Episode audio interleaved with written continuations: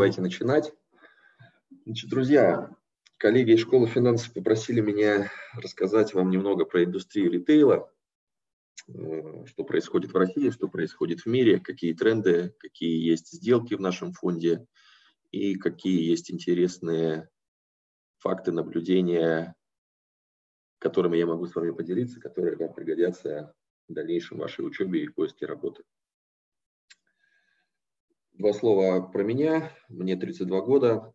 Я закончил физико-математическую школу-интернат в Новосибирске. Потом я закончил факультет математики в Новосибирском университете, бакалавриат. В 2010 году я приехал в Москву, чтобы учиться в высшей школе экономики на факультете экономики в магистратуре. Параллельно с магистратурой я сделал две стажировки. Первая в банке ING, а нет, первая в фонде Spring – сейчас он называется Spring Specialized Research Limited. А второй – это банк голландский ING. Вот, и уже в январе 2012 года на последнем курсе магистратуры я попал в Беринг на должность аналитика в штат. И с 2012 года, соответственно, я работаю в Беринге уже, получается, восьмой или девятый год. Сначала я занимался всеми секторами, потом постепенно сложилась специализация в сторону consumer проектов, потом она еще более сузилась в сторону food-ритейла, фармы и B2C сервисов. Так сложилось, потому что у нас в этих секторах были проекты, которые мы сделали, ну и, соответственно, я стал заниматься этими проектами и смотреть на новые проекты уже в этих конкретных секторах. Вот. Из э, food-ритейла и вообще из ритейла у Беринга было несколько инвестиций. Некоторые мы продали, некоторые остаются в портфеле. Первое – это Вкусвилл. Мы инвестировали в 2016 году. До сих пор компания остается в портфеле. Вторая компания – это «Фамилия», сеть одежды. Очень интересная бизнес-модель, о ней поговорим позже. Тоже инвестировали в 2016 году, остается в портфеле. Еще была инвестиция в компанию А5, это сеть аптек. Они в последнее время продались в компанию 36,6, там произошел некий ребрендинг, вот, и мы свою долю тоже продали в этой сети. Вот, соответственно, в ритейле у нас сейчас остается вкусвилл и фамилия. Вот, давайте начинать. Значит, самая базовая информация, которая, в принципе, всем понятна, но на которой стоит коротко остановиться, это категоризация ритейла, потому что ритейл, понятно, это очень большой рынок, он существовал сотни лет назад и будет существовать, потому что люди как торговали, так и будут торговать между собой. И, в принципе, ритейл, как бы как бизнес, он вряд ли куда-то исчезнет. Вот. Я предлагаю очень простой подход к категоризации. То есть сейчас а, есть, э, понятно, традиционный офлайн ритейл, есть онлайн ритейл, который появился, наверное, в последние десятилетия ну, появился он давно, просто в последние десятилетия он стал набирать обороты очень сильно. Есть э, категоризация по ассортименту, который продается в магазине. Я предлагаю делить, глобально можно делить его на две категории. Это еда и непродуктовый ассортимент. Вот дальше, если смотреть конкретную каждую категорию из этих кругов, которые я нарисовал, можно углубляться в какие-то технические детали. Например, если мы будем говорить про офлайн магазины мы можем среди них выделить супермаркеты, гипермаркеты, магазины у дома, то есть делить магазины по квадратным метрам. Если мы говорим по ассортименту, опять же, можно делить ритейлеров на генералистов, то есть такие компании, которые продают какой-то диверсифицированный ассортимент – ну, например, вот э, американская компания Walmart, если вы знаете, это большие гипермаркеты с огромной площадью, в которых продается очень много как продуктового, так и непродуктового ассортимента. Вот можно, в принципе, таких ритейлеров называть генералистами. Вот. А есть еще ритейлеры-специалисты, это компании, которые, ну, они, как скажем так, обладают какой-то особенностью по сравнению с генералистами. Эта особенность может выражаться в ценообразовании, может выражаться в фокусе на каком-то узком ассортименте, может выражаться в способе доступа в магазин, потому что есть компании, в чьи магазины нельзя просто так зайти, нужно покупать, скажем так, билет или подписку, ну, покупать возможность делать там покупки. Вот, например, Dollar Stores. Это магазины, которые продают дешевые товары часто по цене в 1 доллар, ну, либо в несколько долларов. В России есть сеть Fix Price, которая, возможно, вам знакома. Она как раз работает по такой модели. То есть исторически они продавали товары там, по 30, 40, 50 рублей а, за любую единицу, которая есть у них в магазине. Вот. Потом впоследствии, насколько я знаю, они чуть-чуть поменяли модель. Сейчас у них уже есть модель нескольких уровней цен. То есть есть товары условно там за 50 рублей, есть товары за 100 рублей, есть товары за 150 рублей. Такая модель тоже есть, она называется обычно Multi-Price Dollar Stores. Дальше, как пример специализированного ритейла, это Off-Price. Это как раз компания-фамилия, в которую мы инвестировали. В чем заключается бизнес-модель? А, компания торгует одеждой из прошлых коллекций. Если у вас есть э, традиционный ритейлер одежды, например, Zara, Zara постоянно выпускает новые коллекции на рынок. И при этом есть какая-то часть старых коллекций, которую они не успевают продать. Либо они могут не угадать с дизайном, и с товаром нужно что-то делать, его нужно куда-то утилизировать, потому что нельзя его бесконечно держать на складе. Вот место на складе, понятно, оно ограничено. И на помощь таким традиционным ритейлерам есть приходят off-price игроки. Off-price игроки, они скупают весь этот ассортимент очень дешево, а дальше они продают этот же ассортимент с какой-то наценкой.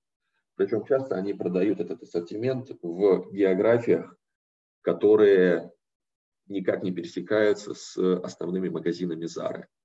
Если мы начали говорить про Зару, давайте будем про нее говорить. То есть, например, все мы знаем, что магазины Зара находятся по всему миру – но есть слухи, понятно, что это слухи, потому что компания Zara никогда в этом не признается, что Zara продает свои остатки в сети, которые находятся, ну, например, в Южной Африке. Вот в Южной Африке магазинов Zara нет, поэтому ритейлер Zara не переживает о том, что кто-то в Южной Африке увидит э, вещи с лейблом Zara, продающиеся в каких-то странных локациях. То есть, если бы мы, например, увидели э, одежду Зара, продающуюся где-то на рынках, то, наверное, это бы повредило имиджу Зары в наших глазах. Понятно, что Зара инвестирует огромные деньги в маркетинг, она хочет создать определенный имидж своей продукции в глазах потребителей. И, конечно, формирование такого имиджа очень важно место, где ты продаешь свой товар. Вот, поэтому Зара очень переживает, чтобы ее товар не, не продавался в нехороших, скажем так, местах. Вот. Но, тем не менее, такая модель в прайс она существует. А, это компании, которые покупают стоки. На Западе есть две таких больших компании, это TJ Maxx и Ross. Если кто-то из вас был в Америке, наверняка вы были в этих магазинах. И если вы почитаете интервью брендов, которые, которых, которые вы можете увидеть внутри такого магазина TJ Maxx, например, Ральф Лорен или Кельвин Кляйн, если вы напрямую спросите у менеджеров Кельвин Кляйна, продают ли они свои товары в off-price, то они всегда будут это отрицать. Они будут говорить, нет, мы, конечно, в off-price товары не продаем, а, а как они там оказались, мы не знаем. Вот. Ну, очевидно, что эти игроки работают с off-price каналом, он для них очень хороший. Более того, крупные бренды, они специально производят целые линейки товаров для продажи их в off-price. Окей, с off-price 'ом не будем долго углубляться. Дальше у нас есть пример Limited Assortment Retail. Это ритейл с узким ассортиментом. На Западе есть игроки Aldi и Lidl. Это немецкие сети дискаунтеров. Их особенность в том, что у них ограниченный ассортимент. Например, на площади в 1000 квадратных метров они могут размещать 500-600 SKU. SKU – это Stock Keeping Unit, это название одной любой единицы товара. То есть если у вас есть бутылка молока объемом 0,5 и бутылка молока объемом литр, считается, что это два разных SKU, потому что ну, фундаментально это два разных товара. Да, это одно молоко, но упаковка у них разная, поэтому товара два. Ну, дальше, как пример специалистов, ну, это, понятно, магазин э, ЗОО, магазины для животных, магазины электроники по типу видео Костка. Костка – это американская сеть, как раз сеть, которая использует членские карты для доступа в свои магазины. То есть нельзя просто так прийти в магазин и начать делать покупки, нужно сначала купить членскую карту, и только потом можно совершать покупки. В России есть компания Метро, которая отчасти работает по такому же принципу. И в Питере есть компания Ряды, оптоклуб Ряды. Если вы путешествовали в Питер на самолете, то по дороге из Пулково в город часто на машине вы как раз проезжаете этот оптоклуб ряды. Вот в следующий раз можете обратить внимание. Большая фиолетовая коробка. А, дальше я вот здесь сделал себе в правом нижнем углу слайда три заметки, но о них мы поговорим потом. Я их сюда поместил, просто чтобы о них не забыть. Вот. Возвращаясь к работе Private Equity фонда, после того, как вы сделали сделку, у вас по происшествии какого-то времени всегда нужно делать анализ на тему того, куда движется индустрия. Потому что вы могли инвестировать, например, как мы инвестировали в Архусу в 2016 году, но бывают индустрии, в которых очень сильно все меняется, очень быстро, поэтому нужно периодически э, ну, как это делать, такой апдейт индустрии, что происходит и куда нужно двигаться. Потому что компания тоже должна эту работу делать и определять свою дальнейшую стратегию. Вот, соответственно, в начале 2019 года мы решили сделать такой подход на Вкусвилл, посмотреть на рынок ритейла, что с ним происходит, что происходит в Америке, что происходит в Китае, что происходит в России. Ну и исходя из этих наблюдений, понять, куда должен двигаться Вкусвилл, где следующие точки роста, что нам делать со стратегией онлайна, нужен ли нам онлайн, либо он нам не нужен. Вот. И чтобы ответить на все эти вопросы, мы, соответственно, посмотрели на разные рынки. И я вот на этом слайде, скажем так, для себя э, выписал наблюдения, которые мы сделали, изучая рынок Америки. Давайте коротко по ним пройдемся. Вот, например, рынок Америки. Первое, что я пишу. Доля онлайн-продаж продуктов питания в США сегодня 3%, ожидается 5% и в дальнейшем 8%. Никто не ждет взрывного роста онлайн-продаж. Среди возможных причин это низкая плотность заселения, она в разы ниже, чем в Европе, высокая доля владения автомобилями, это значит, что американцам просто сесть в машину и доехать до магазина. Им не обязательно делать, заказывать доставку домой. Вот. И также есть вопрос с тем, что товары с коротким сроком хранения, а еда – это часто товар с коротким сроком хранения, она, в принципе, плохо укладывается в концепцию централизованных онлайн-продаж со склада. Если вы торгуете, например, одеждой, э, то вы можете арендовать склад, завести туда одежду, и одежда может там ну, лежать годами, условно. Да? А если вы торгуете едой, то у вас возникает вопрос оборачиваемости вашего склада, потому что еда имеет свойство портиться, и вам нужно быстро ее распродавать. Второй буллет. Мы видим, что помимо такого традиционного, традиционной онлайн-доставки, когда товары доставляются домой, есть еще услуга Click and Collect, когда вы делаете заказ на сайте, а дальше вы можете приехать в магазин и забрать этот товар вручную. Вот. Click and Collect, в принципе, хорошо растет мы видим, что на Западе многие ритейлеры начали предоставлять такую услугу. И гипотеза для нас, что Click and Collect это хорошо, и нам нужно, в принципе, на него смотреть. Дальше. Американцы продолжают ходить в продуктовые магазины, совершая сколько-то визитов в 2017 году. В основном они продолжают ходить в супермаркеты, ходят в 5-7 магазинов. Тренд на снижение числа посещаемых магазинов нет. На какой вопрос мы пытаемся здесь ответить? Мы пытаемся ответить на вопрос, а исчезнут ли офлайн магазины Вы знаете, что сейчас очень много разговоров на тему того, как поменяется мир с приходом интернета. Сейчас у нас вторая волна разговоров на тему того, как поменяется мир после коронавируса, что мы никогда уже не будем жить так, как сегодня, что люди все уедут из больших городов и начнут жить в деревнях и так далее, и так далее, и так далее. В общем, чтобы ответить, попытаться ответить на этот вопрос, мы посмотрели на статистику, и мы видим, что американцы, имея, наверное, самый развитый интернет-рынок, рынок интернет-доставки, они все равно продолжают ходить в физические ритейл-магазины, они продолжают делать там покупки, нет тренда на снижение числа магазинов.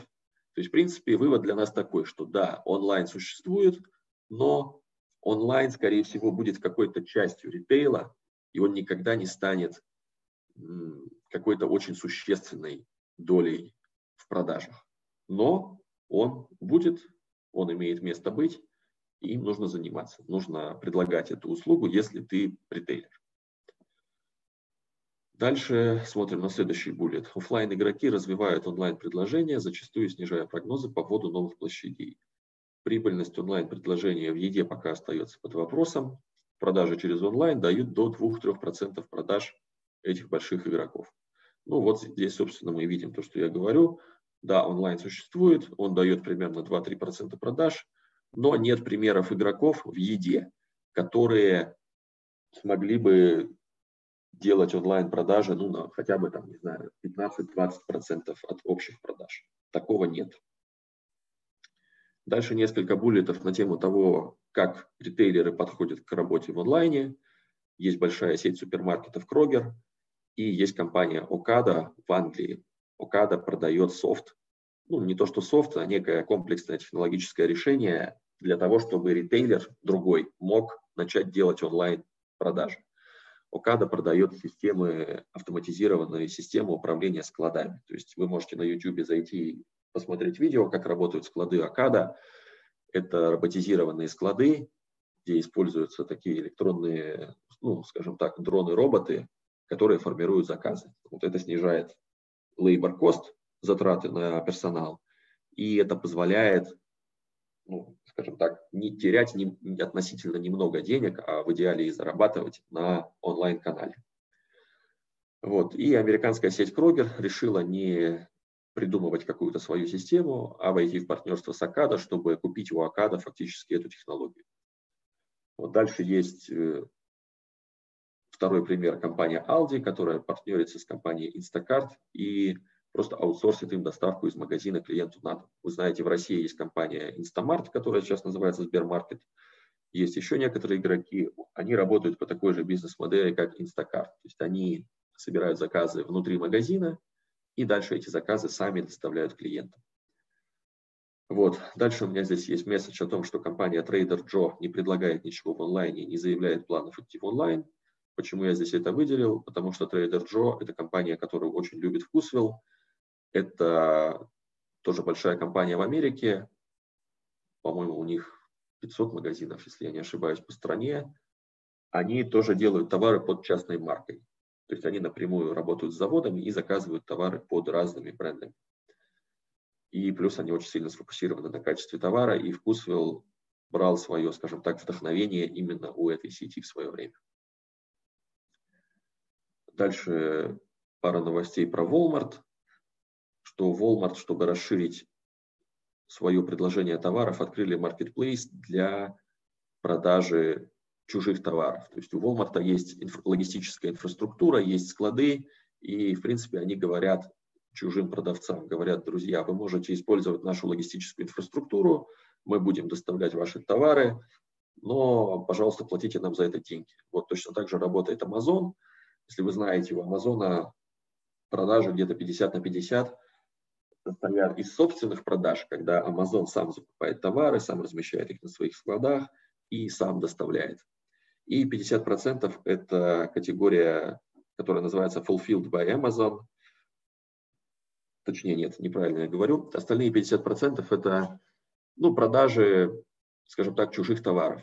То есть там Amazon не берет на себя инвентарь риск, то есть Amazon не закупает эти товары, а он просто помогает организовать логистику для чужих для других продавцов.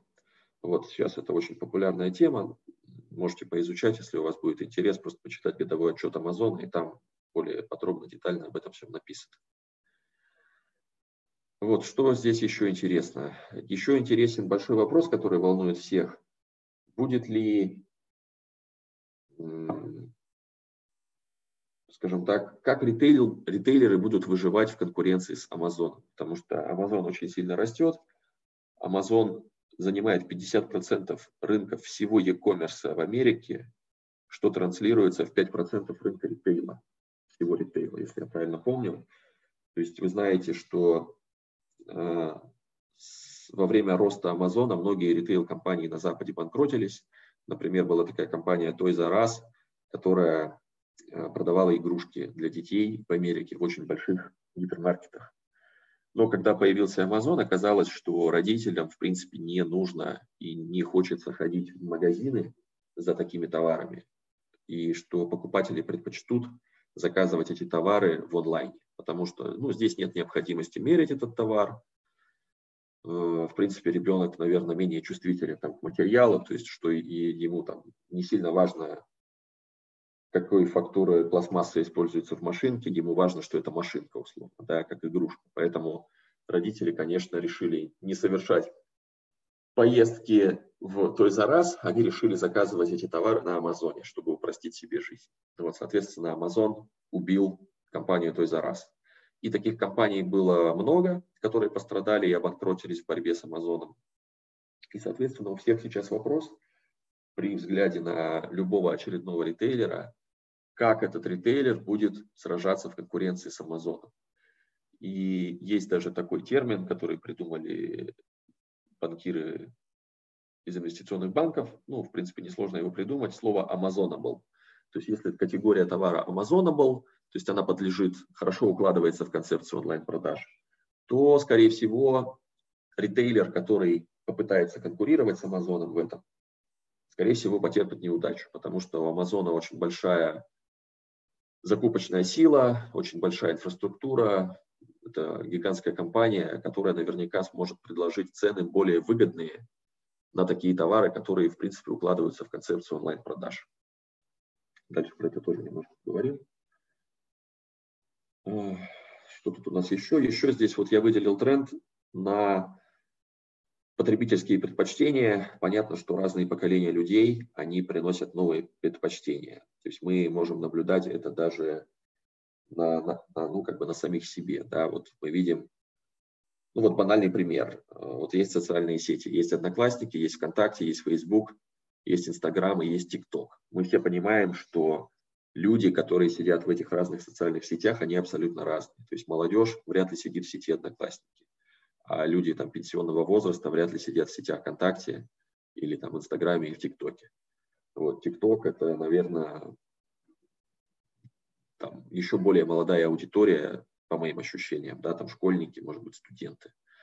Вот. Э, я даже по себе смотрю, я там ТикТок буквально установил вчера, просто чтобы поизучать, как это работает, потому что ну, мои друзья, мое окружение, мы уже не, не пользуемся ТикТоком, мы привыкли пользоваться вот контакт, Инстаграм, там может быть Фейсбук, и Фейсбук даже в меньшей степени. Вот. В общем, мораль такая, что люди приходят, скажем так, новые, и у них новые потребительские предпочтения. Об этом нужно думать, нужно понимать, какую целевую аудиторию ты таргетируешь, и подстраивать свое предложение под эту целевую аудиторию. Вот я пишу здесь как раз, что сегодня спрос формируют люди 20-36 лет, это поколение миллионалов. Они тратят меньше на продукты, требующие доготовки, они больше тратят на готовую еду, они много работают, следят за здоровьем, понимают, что такое товары private label, и они не готовы переплачивать за бренд. Вот. Давайте сейчас я буквально на секунду посмотрю, что мне пишут на YouTube. Так, сейчас секунду. Да, вот меня спрашивали, есть ли оф-прайс игроки на спортивные товары и одежду. Да, они есть, это те же самые TJ Maxx и Ross. Если вы зайдете туда, там будет очень много кроссовок Adidas, кроссовок Nike.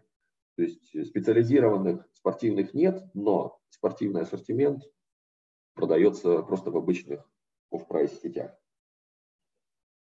Дальше вопрос, почему, например, как Louis Vuitton не утилизировать старые коллекции, чтобы поддерживать имидж? Ну, потому что Zara все равно что-то зарабатывает, когда она продает свои оф-прайс коллекции кому-то. Louis Vuitton, они просто их уничтожают. Но у Louis Vuitton такая большая маржа, что они могут себе это позволить. То есть они, скажем так, предлагают более дорогой товар, но за счет этого они готовы не зарабатывать на утилизации товара. Ну, точнее, правильно сказать, не то, что не зарабатывать, а не снижать свой убыток, потому что, скорее всего, все равно, когда ритейлеры продают свой избыточный ассортимент, они теряют деньги. Просто если ты отдаешь его бесплатно, ты теряешь X, Если ты его утилизируешь, сжигаешь, например, теряешь Y, а если ты продаешь его за деньги, ты теряешь там Z. Да? Понятно, что X, Y и Z, эти величины, они как-то между собой отличаются. Вот. Но Louis Vuitton, насколько я знаю, они все уничтожают. Ну и все дорогие бренды, они уничтожают свои коллекции, потому что они очень переживают за свой бренд.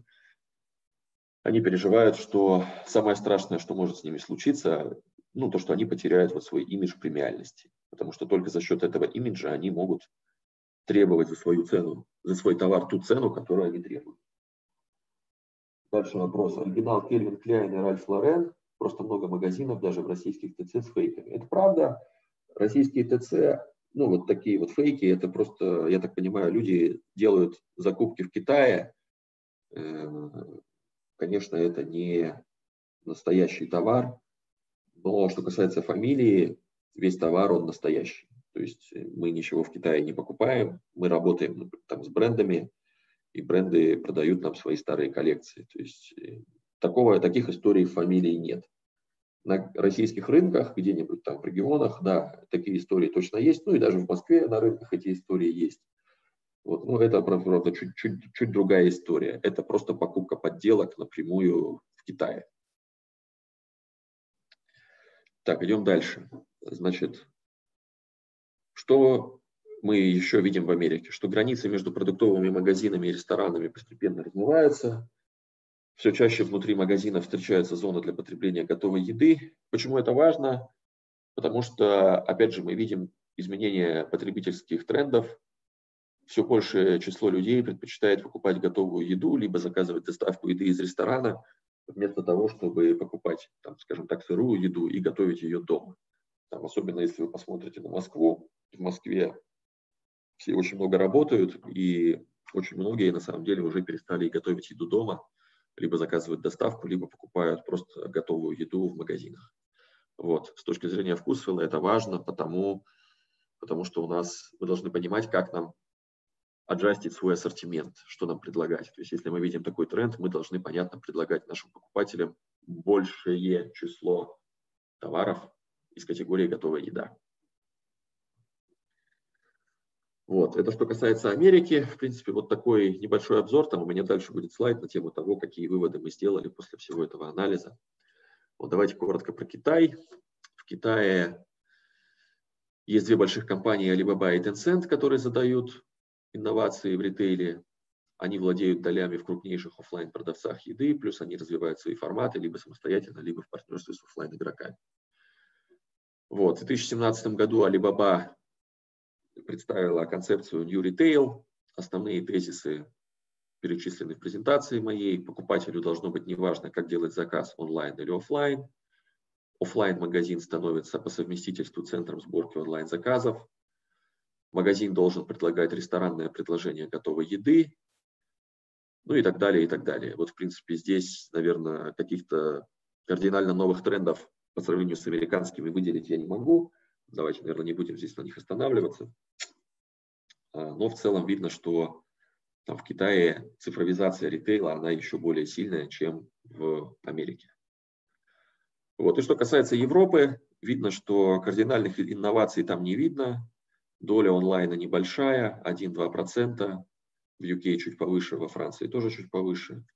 В офлайне растут только форматы магазинов у дома и, в частности, дискаунтеры. Дискаунтеры отъедают долю у бигбокс формата. Да, есть игрок Окада, но серьезной конкуренции от его онлайн-магазина не видно. Вот, в принципе, ритейл в Европе находится в стадии ценовых войн. Маржинальность сектора падает, Amazon особо не активен.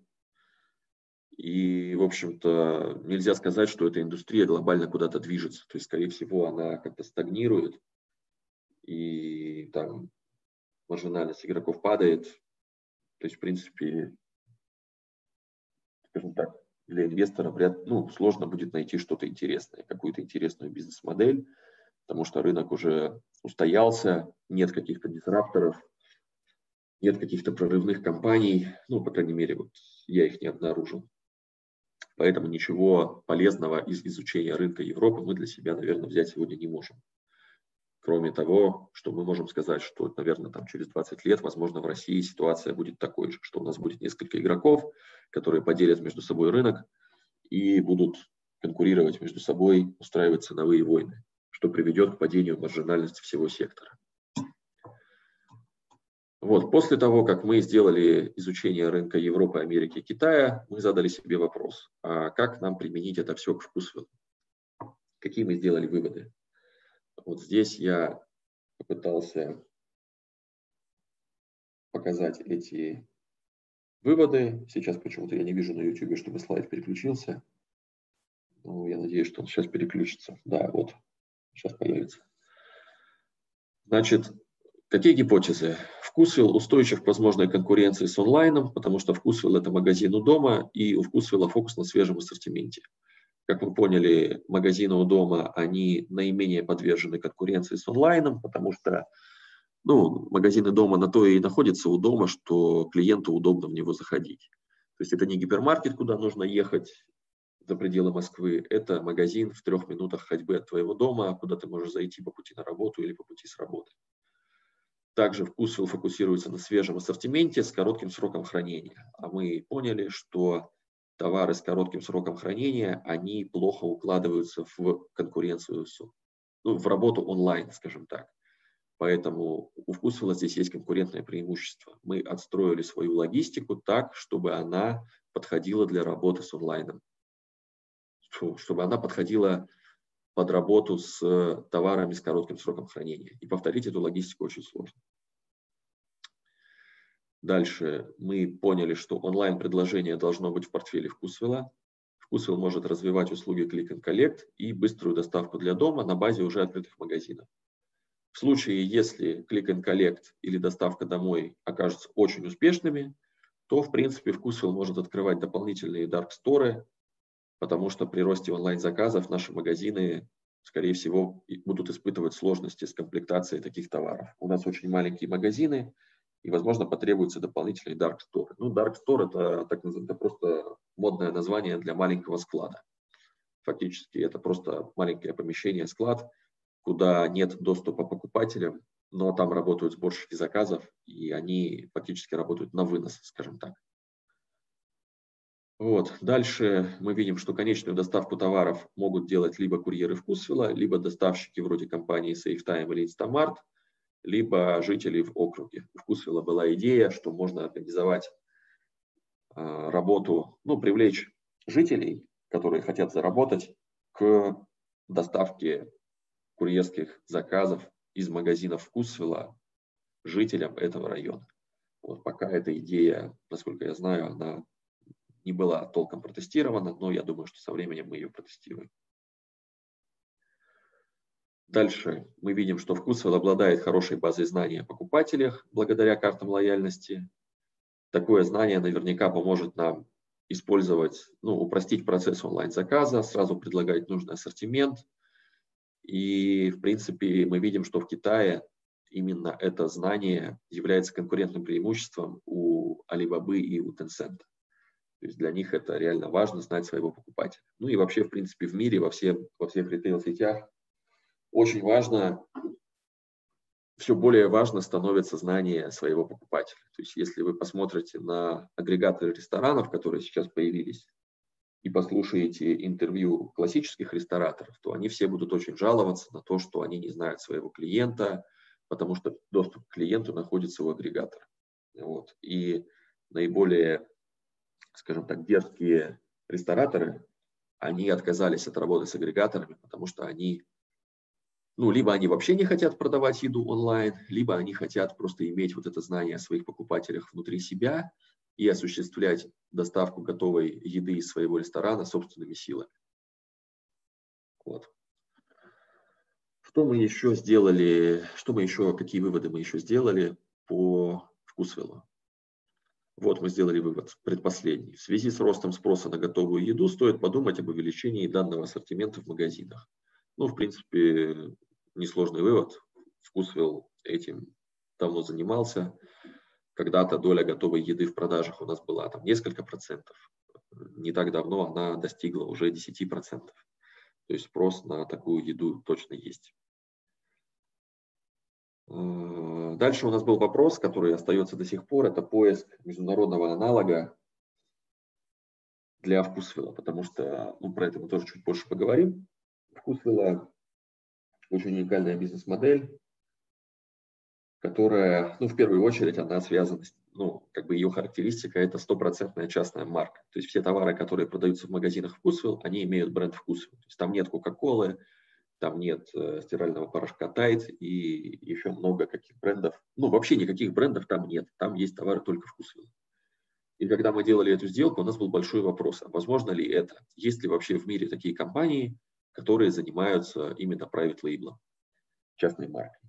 Вот. Ну, мы, в принципе, смогли найти пару компаний. То есть первая – это немецкая сеть Aldi и Lidl, которые тоже фокусируются на товарах собственного ассортимента. Вторая сеть – это американская сеть Trader Joe, которая тоже продает очень высокую долю товаров под своей частной маркой. Вот. Ну и кроме этого, есть еще некоторые особенности бизнес-модели Вкусвилла. И пока мы не смогли найти в мире игрока, который сделал бы все эти же инициативы, которые сделал Вкусвилл. То есть Вкусвилл здесь реально выглядит как очень уникальная компания. И опять же, вот наше упражнение, которое мы сделали, в ходе этого упражнения мы опять не нашли какого-то близкого игрока, который был бы похож на вкус. Вот. Но мы нашли компанию в Китае, которая называется Хема. Хема – это э, китайский игрок, по-моему, принадлежит Алибабе. Про него я писал на предыдущем слайде, но мы на этом не останавливались. Вот. Э, в принципе, Хема – это возможно, наиболее близкий пример к Вкусвиллу, но Хема – это большие магазины, это супермаркеты с ресторанными зонами, а Вкусвилл – это магазины у дома. То есть, в принципе, вопрос похожего на Вкусвилл игрока, он до сих пор открыт. Так, идем дальше. Давайте посмотрим на вопросы, что вы меня спрашивали. А, если миллионалы не готовы платить за бренд, какое будущее у люкса? У люкса, я думаю, будет все хорошо, он никуда не денется. Опять же, ну, когда я говорю, что миллионалы не готовы платить за бренд, это в первую очередь имеется в виду еда, товары продуктового ассортимента. То есть я здесь не, не объясняю, что происходит на рынке одежды, что происходит на других рынках. Это именно еда. Вот кроме того, а, ну, а понятие там люксовая еда, оно не совсем как-то, ну, не совсем выражено, что ли, да, вот что такое luxury еда, условно. Это ассортимент азбуки вкуса, ну, я не уверен. Вот, то есть, в принципе, ответ такой, что, ну, в еде понятие люкса, оно не очень сильно выражено. Можно ли рассматривать сети Adidas Discount как off-price Adidas? Ну, наверное, можно. Да, я думаю, можно. То есть э, Adidas просто сделал свою отдельную сеть, куда они направляют весь избыточный ассортимент, который они не смогли продать. Ну и они наверняка также производят какие-то товары, которые сразу едут в этот Adidas дисконт, хотя покупатели об этом не знают. Дальше вопрос. Чем, по вашему мнению, объясняется такой успех Amazon США и почему такой формат пока не получилось повторить, например, в Озоне? В Америке большой рынок, э, более простой доступ к фондированию. Почему пока не повторил, не получилось повторить у Озона? Я считаю, что Озон идет туда, где сегодня Амазон.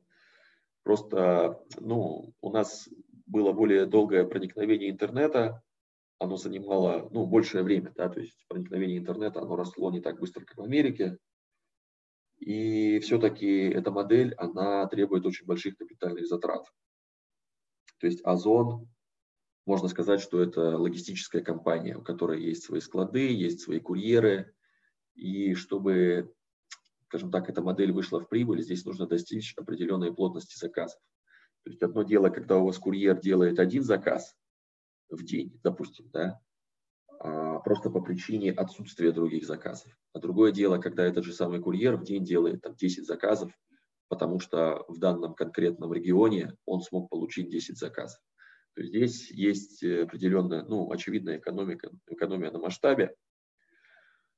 Такой, знаете, ну, замкнутый круг. Там, чем больше заказов, э, тем больше предложения, там, тем более, тем более дешевая логистика, тем больше зарабатывает прибыли Озон, тем больше он готов инвестировать в логистику, тем больше у него точек покрытия, тем больше заказов, ну и так далее, и так далее. Знаете, есть такая картинка знаменитая, которую нарисовал Джефф Безос, а, это основатель Амазона, она называется Amazon Flywheel, это как это колесо Амазона. Вы можете прямо набрать в гугле Amazon Flywheel, и ну, сделать поиск по картинкам. Вот я сделал даже для себя сейчас. И как раз то, как об этом рассуждает Джефф Безос. У него есть колесо замкнутое, и тут э, строки Selection, Customer Experience, Traffic, Sellers и опять Selection. То есть чем лучше Customer Experience, тем больше трафика, чем больше трафика, тем больше продавцов, чем больше продавцов, тем больше выбор товаров, а чем больше выбор товаров, тем лучше Customer Experience. Ну и вот это все закручивается по кругу. В общем, посмотрите, если вам эта тема интересна. Очень хорошая картинка, объясняющая, как может расти Amazon, ну и как будет расти Озон. И растет сейчас. Сейчас Озон растет на 300, на 200% год к году, то есть в три раза растет. Так, вопрос. Если ориентированная маржинальность по EBITDA в 7%, то до какого значения она падает в случае появления нового посредника в виде условного Instacart? На эту тему я точно видел research у банка UBS. Сейчас, к сожалению, я вам так навскидку не скажу. Но я думаю, примерно нулевая. То есть, скорее всего, примерно ноль то есть компании, ритейлеры, они почти ничего не зарабатывают на таких заказах. Дальше вопрос. Можете что-то сказать про Shopify, их перспективы в РФ? Если я правильно понимаю, Shopify – это компания, которая продает софт для управления интернет-магазинами. Это же платформа для управления интернет-магазином. Давайте я сейчас быстренько в Google наберу, что такое Shopify. Shopify. Да, программное обеспечение для онлайн и розничных магазинов. Ну, понимаете, дело в том, что э, я бы сказал так. В России есть система 1С, которая используется очень многими малыми бизнесами. То есть малые бизнесы, они ведут свою бухгалтерию на 1С. Я не знаю, насколько Shopify интегрирован с локальными бухгалтерскими системами, но я бы сказал, что выиграет не тот игрок, который, ну, я бы сказал так, что выиграет тот игрок, который будет привязан с бухгалтерией, связан с бухгалтерией. Поскольку в России у нас специфическая бухгалтерия, это 1С, я бы ожидал, что в России выиграет кто-то, кто сделает такой же сервис, как Shopify, но при этом сделает привязку с бухгалтерией опять же, я небольшой специалист в этой теме, но я ожидаю, что связка с бухгалтерией здесь важна. Я ожидаю, что у Shopify этой связки нет. И, ну, мне кажется, в общем, здесь должны быть какие-то локальные особенности, которые проще будет адресовать локальному игроку. Но, возможно, аккаунтинг не является проблемой. Может быть, российские интернет-ритейлеры, малые бизнесы, они захотят использовать Shopify. Но пока что я вам могу назвать примеры в России, например, компания InSales. Это система управления интернет-магазином, в принципе, такой же сервис, как Shopify, но ориентированный на локальный рынок с кучей интеграции в локальные сервисы, в 1С, а, в сервисы доставки, ну и многие разные сервисы. То есть, в принципе, я думаю, что они успешно могут конкурировать с Shopify, и пока они мне выглядят более перспективными. Дальше пишут, что вкусвилл – это дорогая еда. На самом деле часто слышу такой отзыв. Не могу с ним поспорить. Там есть ассортимент, который очень конкурентоспособный по сравнению с другими сетями, но, конечно, есть и весьма дорогие товары. Вот, сам вкусвилл, ну, средний чек во вкусвилле 500 рублей – принципе, понятно, что для Москвы, наверное, нельзя сказать, что это такой ну, премиальный сегмент, но для регионов, наверное, это уже чувствительно. Вот, Поэтому не могу спорить с тем, что вкусвилл – это luxury еда.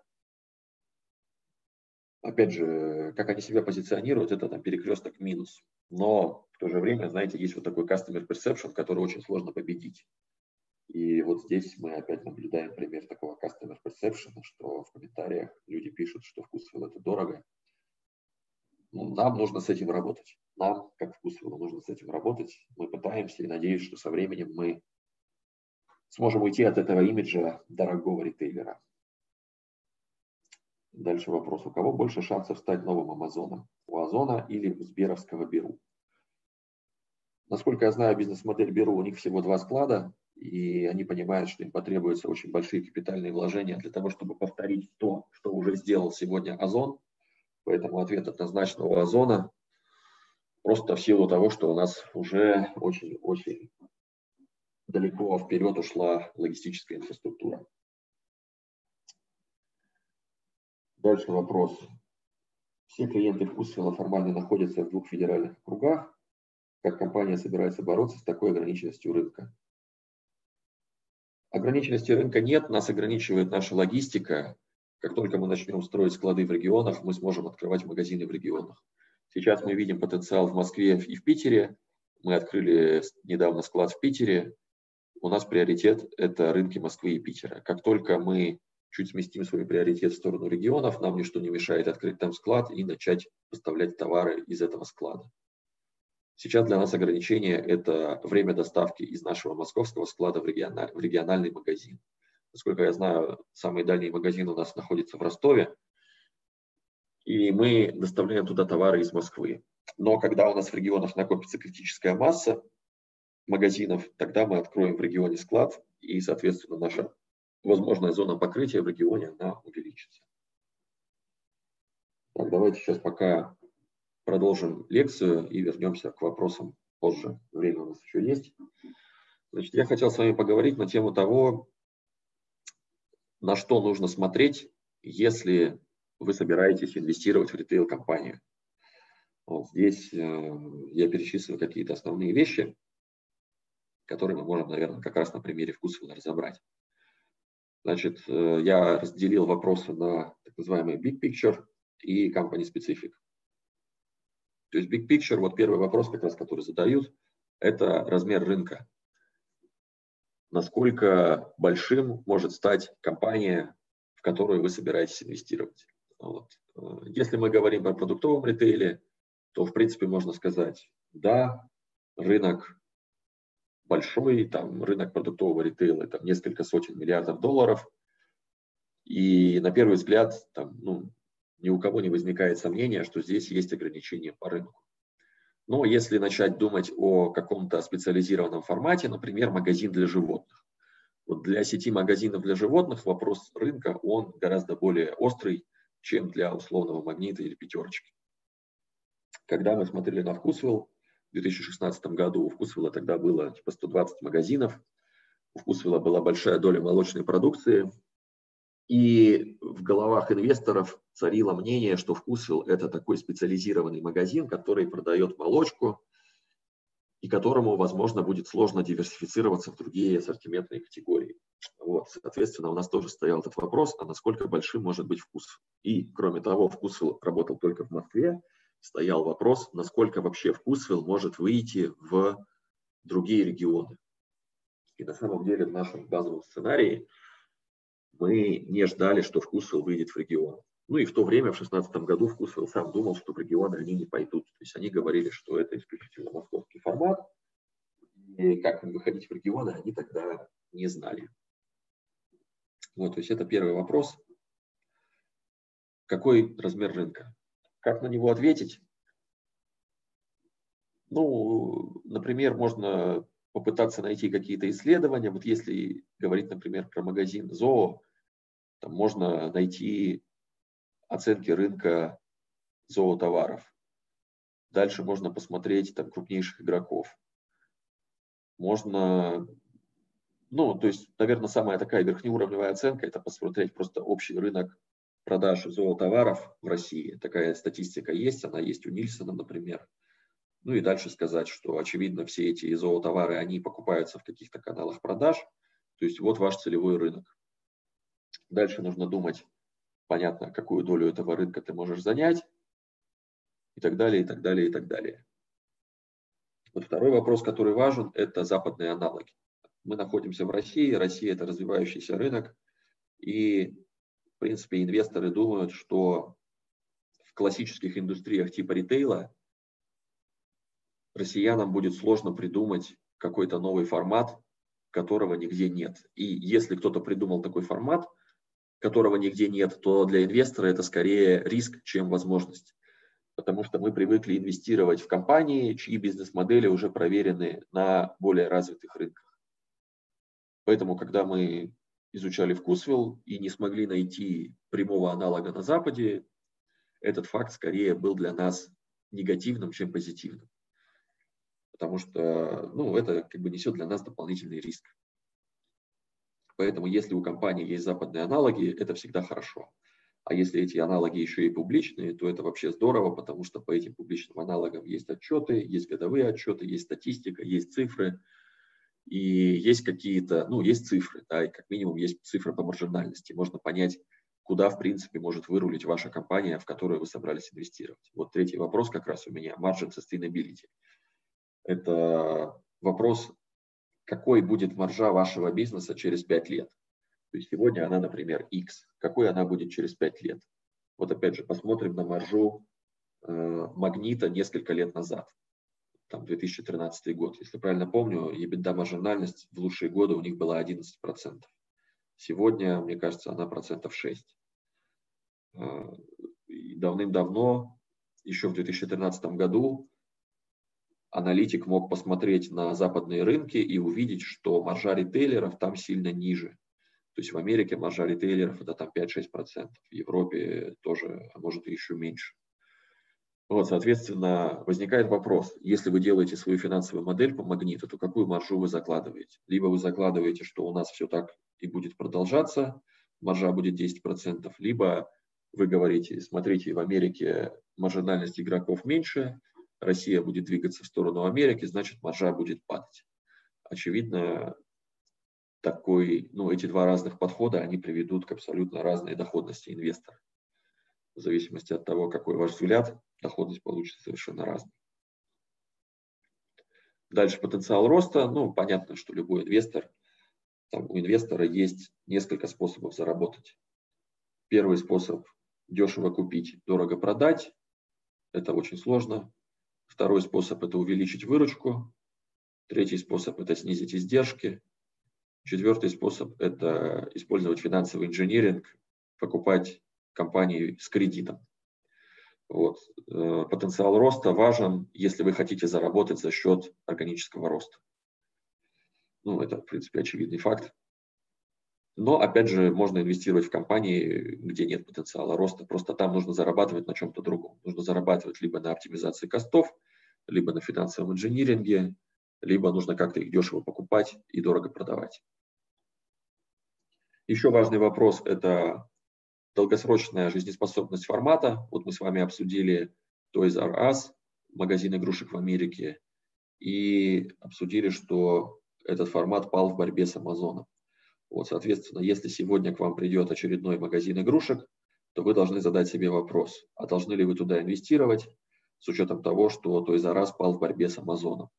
Мы все знаем, что в России есть Озон, и, в принципе, логично считать, что Озон будет точно так же поглощать такие категории товаров, которые хорошо укладываются в концепцию онлайн-продаж. Вот поэтому вопрос долгосрочной устойчивости формата нужно всегда задавать. Это сложный вопрос, на него никогда нет однозначного ответа, но это очень важный вопрос. И как раз э, вот вам пример еще. Вот сеть фамилия, off-price игрок, у нас был точно такой же вопрос. Почему, э, как этот формат будет жить с онлайном и насколько он вообще ну, может конкурировать с онлайном, что ли. И по изучении бизнес-модели офф-прайса мы поняли, что одной из фишек модели офф-прайса является концепция hunting. Что она говорит? Она подразумевает, что покупатель никогда не знает, какой товар будет в магазине. То есть он знает, что там будет дешево, но какой именно товар, какие именно бренды, какие именно размеры там будут, он никогда не знает. Поэтому покупатель всегда имеет стимул пойти в магазин и посмотреть, а что там сегодня в прайсе. Вот если у вас онлайн-продажи, то такой концепции вот bargain hunting в онлайне нет. То есть ну, никто не выкладывает постоянно новый ассортимент в онлайн. Ну и плюс есть э, я так понимаю, есть ограничения со стороны вендоров, со стороны провайдеров одежды, со стороны брендов. То есть они четко прописывают места, где ты можешь продавать свои товары. И я подозреваю, что они просто напрямую запрещают продавать такие свои товары в онлайне. Соответственно, если ты хочешь именно эти оф-прайс товары, то ты должен идти в офлайн магазины. Вот. Дальше вопрос, будет ли этот формат жизнеспособным с точки зрения изменения потребительских предпочтений. Ну, мы коротко про это поговорили. В принципе, сейчас э, я подумаю привести какой-то здесь пример.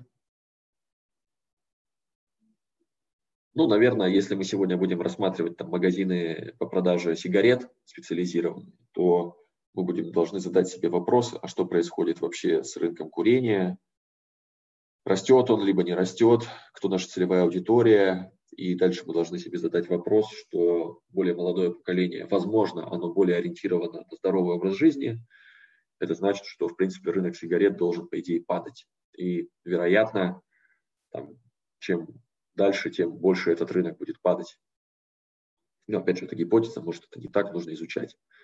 Но я просто привожу вам пример формата, для которого стоит задать этот вопрос. Как он будет меняться при, ну, в дальнейшем, да, с учетом того, что база покупателей меняется. Дальше вопрос – это барьеры для входа. В принципе, есть ритейлеры с низким барьером для входа, есть ритейлеры с высоким барьером для входа. Вот оказалось, что Вкусвилл – это ритейлер с высоким барьером для входа, потому что логистику, которую они выстроили, очень сложно повторить, и никто этого сделать не смог. То есть, на самом деле у Вкусвилла нет склада как такового. У Вкусвилла склад – это кросс-докинг-центр, куда товары приезжают вечером, а утром рано они уже уезжают в магазин. Вот это модель кросс-докинга.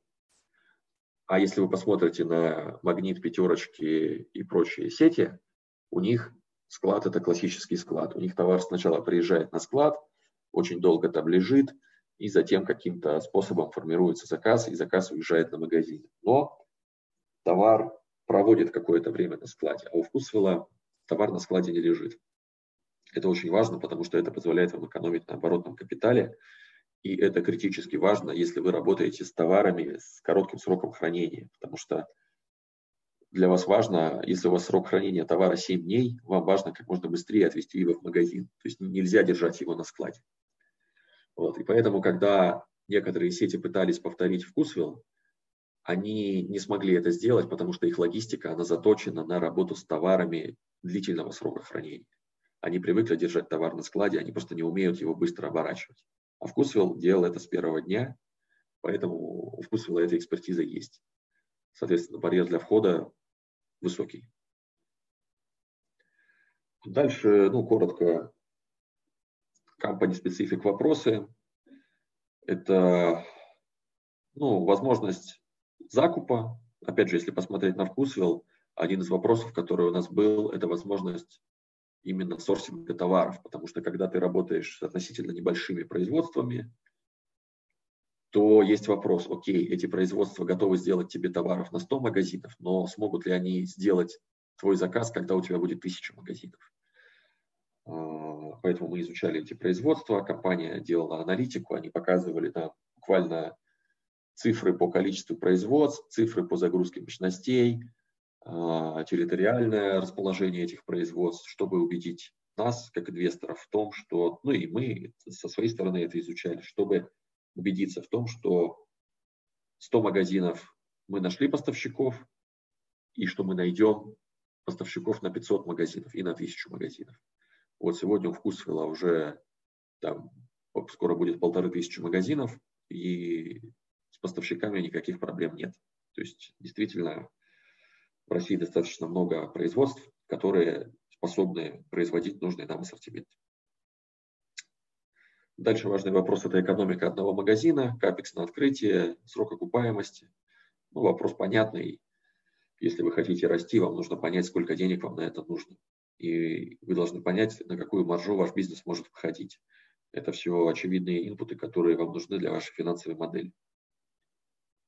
Дальше вопрос – это какой нужен капекс, не связанный с открытием магазинов для того, чтобы поддерживать рост и мейнтенанс. Ну, например, вам нужен будет склад, либо вам нужно будет ремонтировать магазины через какое-то время. То есть тоже довольно классический вопрос. Во всех моделях он возникает. Дальше вопрос активы. У ритейлеров важный вопрос, есть ли у них недвижимость в собственности, либо она вся арендованная. Если у них недвижимость в собственности, есть ли у них арендные контракты в валюте. Если вы знаете сеть Азбука Вкуса, у них одно время все контракты на аренду были валютными. И когда случился кризис 2014 года, они очень сильно от этого пострадали. У Вкусвилла все контракты арендные, то есть у нас нет собственных площадей, у нас все в аренде, и вся аренда у нас в рублях. Вот. Ну и дальше очевидный вопрос, на который нужно обратить внимание, это команда менеджмента. Это такой очень tricky question, потому что зачастую все общение с менеджментом в период сделки, оно ограничивается несколькими часами. То есть у вас есть менеджмент интервью, вы можете пообщаться, например, там, с директором по маркетингу, с директором по закупкам, с директором по открытиям. И, в принципе, у вас ну, достаточно лимитированное время, чтобы понять, а является ли человек профессионалом. На самом деле это очень сложно, я считаю, это невозможно. И более того, я считаю, что ну, нужно думать, как улучшить этот навык оценки менеджмента. Вот у меня была идея на эту тему, что, возможно, стоит проситься в компанию ходить на внутренние совещания. То есть бывает, что начинается процесс сделки, например, он начался в январе, но сделка – это процесс нескольких месяцев. И дай бог, если сделка закроется в мае. И в период с января по май очень полезно походить на какие-то внутренние совещания в компанию, чтобы понять, как они рассуждают, на что они смотрят. Потому что одно дело, когда ты проводишь с менеджером час, и за час тебе могут рассказать очень много умных слов, и у тебя сложится впечатление, что действительно там человек очень профессиональный, и что компания знает, что она делает. Но когда ты закрываешь сделку и начинаешь уже более плотно и часто работать с менеджментом, бывают ситуации, когда ты понимаешь, что на самом деле там менеджмент нужно усилять. Чтобы избежать таких ситуаций, ну, либо чтобы их сразу идентифицировать, нужно проводить с компанией больше времени. И нужно, вот я понимаю, что вот в моих сделках, там, в сделках Веринга, нам нужно больше времени проводить с менеджментом именно на стадии закрытия сделки. Вот мысли вслух. Дальше, на что важно смотреть, я здесь привел пример like for like. Это показатель, который используется ну, традиционно при анализе любой ритейл-сети. Условно, вы берете все магазины, которые у вас работали в прошлом году, фиксируете эту базу магазинов, смотрите, как они перформили в этом году и смотрите их рост продаж. Например, если у вас в прошлом году было 100 магазинов, у них продажи были 100 рублей, если в этом году продажи этих же 100 магазинов равны, скажем, 105 рублей, то это значит, что у вас там like for like рост продаж 5%. Это очень хорошо на большом масштабе. И такой анализ всегда нужно делать. То есть он является первым индикатором того, что ну, с компанией что-то не так. И на самом деле этот факт он меня очень сильно удивлял. А, вот мы смотрели на одну сеть ресторанов, у них порядка 100 ресторанов. И все рестораны очень специфические, ну, скажем так, они находятся, часть из них в бизнес-центрах, часть из них находится на стрит-ритейле. И если смотреть перформанс отдельного ресторана, то он очень сильно скачет. То есть он может меняться там в плюс-минус 20%. Но когда вы смотрите like for like по всей компании, у вас изменение like for like находится в пределах 1%. То есть все вот эти вот скачки плюс-минус 20% в рамках одного ресторана, они удивительным образом усредняются, когда вы смотрите большую выборку даже в 100 ресторанов. И ну, это такой очень удивительный факт. Ну, для меня, мне кажется, он очень удивительный, что э, ну, реально вот этот вот один процент, то есть кажется, что это очень мало. Но на самом деле, если подумать, из чего он складывается, то прирост в один процент на самом деле это очень большой рост. И если вы когда-нибудь сделаете финансовую модель по ритейл-компании, то, возможно, вы убедитесь, что весь, ну, скажем так, вся доходность инвестора в этой модели, она будет зависеть только от одного показателя like for like. То есть вы можете напрогнозировать аренду, вы можете напрогнозировать, там, не знаю, амортизацию, расходы на персонал. Но все в итоге сведется к двум показателям. Первый – это ваша маржинальность, которую вы ждете по EBITDA. Второй – это ваш like-for-like прогноз. Ну, они связаны, понятно. Но я вот в своей практике тоже делал модели, и там бывает так, такая картина. Например, если вы ставите like-for-like 1%, то нужно инвестировать. Если вы ставите like-for-like, например, полпроцента, то инвестировать не нужно. И разница вот между одним процентом и полпроцента, она, ну, она на самом деле очень сильная. Очень сильная. И, конечно, здесь вот нужно, ну, понятно, это с опытом нарабатывается какой-то ваш взгляд на то, как будет меняться like for like. Но я вас призываю очень внимательно смотреть на этот показатель и очень аккуратно его прогнозировать, потому что реально это единственный показатель, который драйвит часто весь проект. Давайте посмотрим, что у меня здесь дальше в презентации. Так, время у нас 12.07, время еще есть. Давайте посмотрим на Вкусвелл еще раз. Я скопировал наши инвестиционные тезисы, которые у нас были во время того, как мы делали эту сделку. Просто еще раз давайте коротко по ним пройдемся, чтобы вы понимали, на что смотрит инвестор, когда изучает ритейл-компании. Так, я у себя слайд переключил, сейчас он переключится у вас. Здесь такой классический свод-анализ. Э, какие были сильные стороны у Вкусвилла? Первое. Сильный имидж бренда, привлекательное предложение продуктов, которое транслировалось в высокие продажи на квадратный метр. В ритейле есть такой показатель, как продажа на средний квадратный метр. Он мне не очень нравится, потому что его нельзя использовать для молодых компаний. Для больших компаний типа X5 и Магнита его можно использовать, потому что там работает вот этот вот закон больших чисел. Но для маленьких компаний делать расчеты на основе продаж на средний квадратный метр, я считаю, неправильно. Нужно делать более точечные расчеты. Вот. Но мы видели, что у Вкусвилла продажи на квадратный метр, они в два раза больше, чем у публичных игроков типа там X5 и Магнита. Отчасти это объяснялось тем, что Вкусвилл находится в Москве, ну и это также объяснялось тем, что Вкусвилл – это магазин у дома, площадь магазина маленькая, и, в принципе, удельные продажи на метр ну, тоже должны быть больше. Второй поинт, сильная сторона, уникальная бизнес-модель, которую сложно повторить, потому что есть уникальная логистическая инфраструктура и хорошая IT-система, которая позволяла работать со, списаниями, со списаниями очень эффективно. Если вы посмотрите на списания Вкусвилла, они находятся в пределах 2%, и это реально очень круто, потому что мы говорим о скоропорчащемся ассортименте. Другие ритейлеры даже близко не достигают таких показателей по списаниям, когда они работают со скоропортом. То есть у них цифры будут скорее ближе там, 10-15%, а у Вкусвилла это 2%.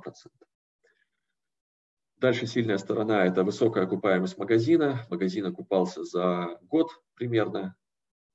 Это очень уникально для продуктовой розницы. Если вы откроете презентации Магнита и X5, вы увидите, что пятерочки и магниты, они окупаются там за два с половиной, за три года, а вкусвилл окупается за один год. Это реально очень круто. Дальше сильная сторона отсутствия недвижимости в собственности, ну это всегда хорошо. И сильная сторона отсутствия долга, а, отрицательный оборотный капитал, ну и в принципе возможность органического роста э, за счет собственного денежного потока, скажем так за счет быстрой окупаемости магазина. Дальше секция Opportunities. Какие мы видели возможности? Расширение ассортимента, эффект масштаба за счет большего числа магазинов и увеличивающейся переговорной силы. И также вход в новые регионы за пределами Московской области. И вот видите, я пишу здесь, что we do not take into, into account in our model. То есть мы на это не закладывались. Слабые стороны – относительно высокая оценка, высокая зависимость на молочной категории. Дальше мы видели, что поставщики, которые использовал вкусвелл, они часто использовались другими сетями. Но, в принципе, мы понимали, что для вкусвилла используется другая рецептура. Вот поэтому я бы не назвал даже это weakness. Не очень помню, почему мы сюда это добавили. Но, в принципе, там некоторые, то есть месседж здесь такой, что некоторые продукты вкусвилла, они на самом деле не отличаются от продуктов, которые продаются в пятерочке, например. Да? Ну, это не хорошо, не плохо, потому что всегда есть сила бренда и всегда есть другие товары, которые по составу очень сильно отличаются, во-первых. А во-вторых, также есть составы, аналогов которых ну, просто нет. В принципе, там просто нет такого товара, как класса. Дальше, краткосрочные арендные контракты. Мы думали, что это слабая сторона, потому что ну, мы всегда привыкли видеть у ритейлера контракты сроком там, 3-5 лет. А у Вкусвилла эти контракты подписываются на 11 месяцев. Вот Вкусвилл, наоборот, считает это плюсом, потому что они могут быстро перемещать магазины и они могут передоговариваться по аренде. Ну и также слабая сторона – это отсутствие международных аналогов, которые бы фокусировались на таком high-quality private label fresh ассортименте с маленькой торговой площадью. Какие мы видели риски? Это риски, связанные с экзекьюшеном, с возможностями менеджмента, потому что когда у компании 100 магазинов, это одна компания, а когда компания целится в 1000 магазинов, то это уже другая компания. То есть, в принципе, понятно, что менеджмент нужно усилять, нужно расти, и ну, инвестор всегда с опасением относится к таким большим планам по росту. Дальше мы видели риск возможного насыщения рынка, потому что, опять же, оценить потенциал роста тяжело. Когда мы делали сделку, у Вкусвилла было 150 магазинов, и их цель была дорасти до 1000 магазинов в Москве. То есть, в принципе, понятно, что мы сделали какие-то оценки рынка, мы убедили себя в том, что 1000 магазинов возможно, но в то же время этот риск он остается, возможно, мы ошиблись, и, возможно, рынок насытится раньше, чем мы думали, что приведет к, ну, к остановке роста и, возможно, к каким-то ценовым войнам с конкурентами, что приведет просто к уменьшению маржинальности. Дальше возможный риск – это тот факт, что наши ритейл-сети могут как-то тоже приоритизировать категорию фреш, а, но, как показала дальнейшая жизнь, они это сделать не смогли. И они обратились к Вкусвиллу, чтобы Вкусвилл помог им выстроить эту экспертизу. Если вы знаете, в перекрестке есть товары под брендом «Зеленая линия», которую поставляет Вкусвилл. То есть на самом деле это поставщики Вкусвилла, просто под другим брендом. И весь этот проект, связанный с зеленой линией, администрируется людьми из Вкусвилла. Ну и последний риск, который мы видели, это э, просто увеличивающаяся конкуренция среди ритейлеров, которая возникнет на рынке, который перестанет расти. Это как раз то, что вот мы видели в Европе, что рынок не растет, есть какие-то игроки, и они начинают между собой конкурировать, устраивать ценовые войны, и все это приводит просто к падению маржинальности сектора. Так, давайте посмотрим, что нам пишут в YouTube.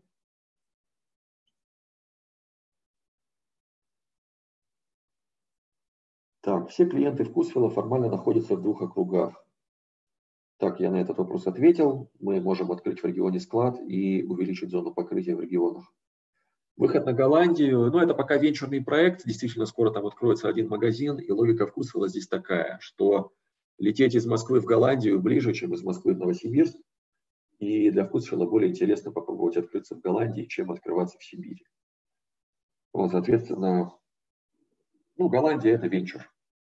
Пока мы не понимаем, сколько там можно магазинов открыть, как они вообще там будут работать. Просто дух компании Вкусвилл подразумевает большое число экспериментов – и, в принципе, они сделали небольшой анализ рынка Голландии и Франции, и они считают, что там есть место для бизнеса в Кусвилле. Время покажет, правы они либо нет. Слышал о том, что у Вкусвилла хорошо налажена логистика от местных фермеров до магазинов. Почему конкуренты не могут повторить подобное?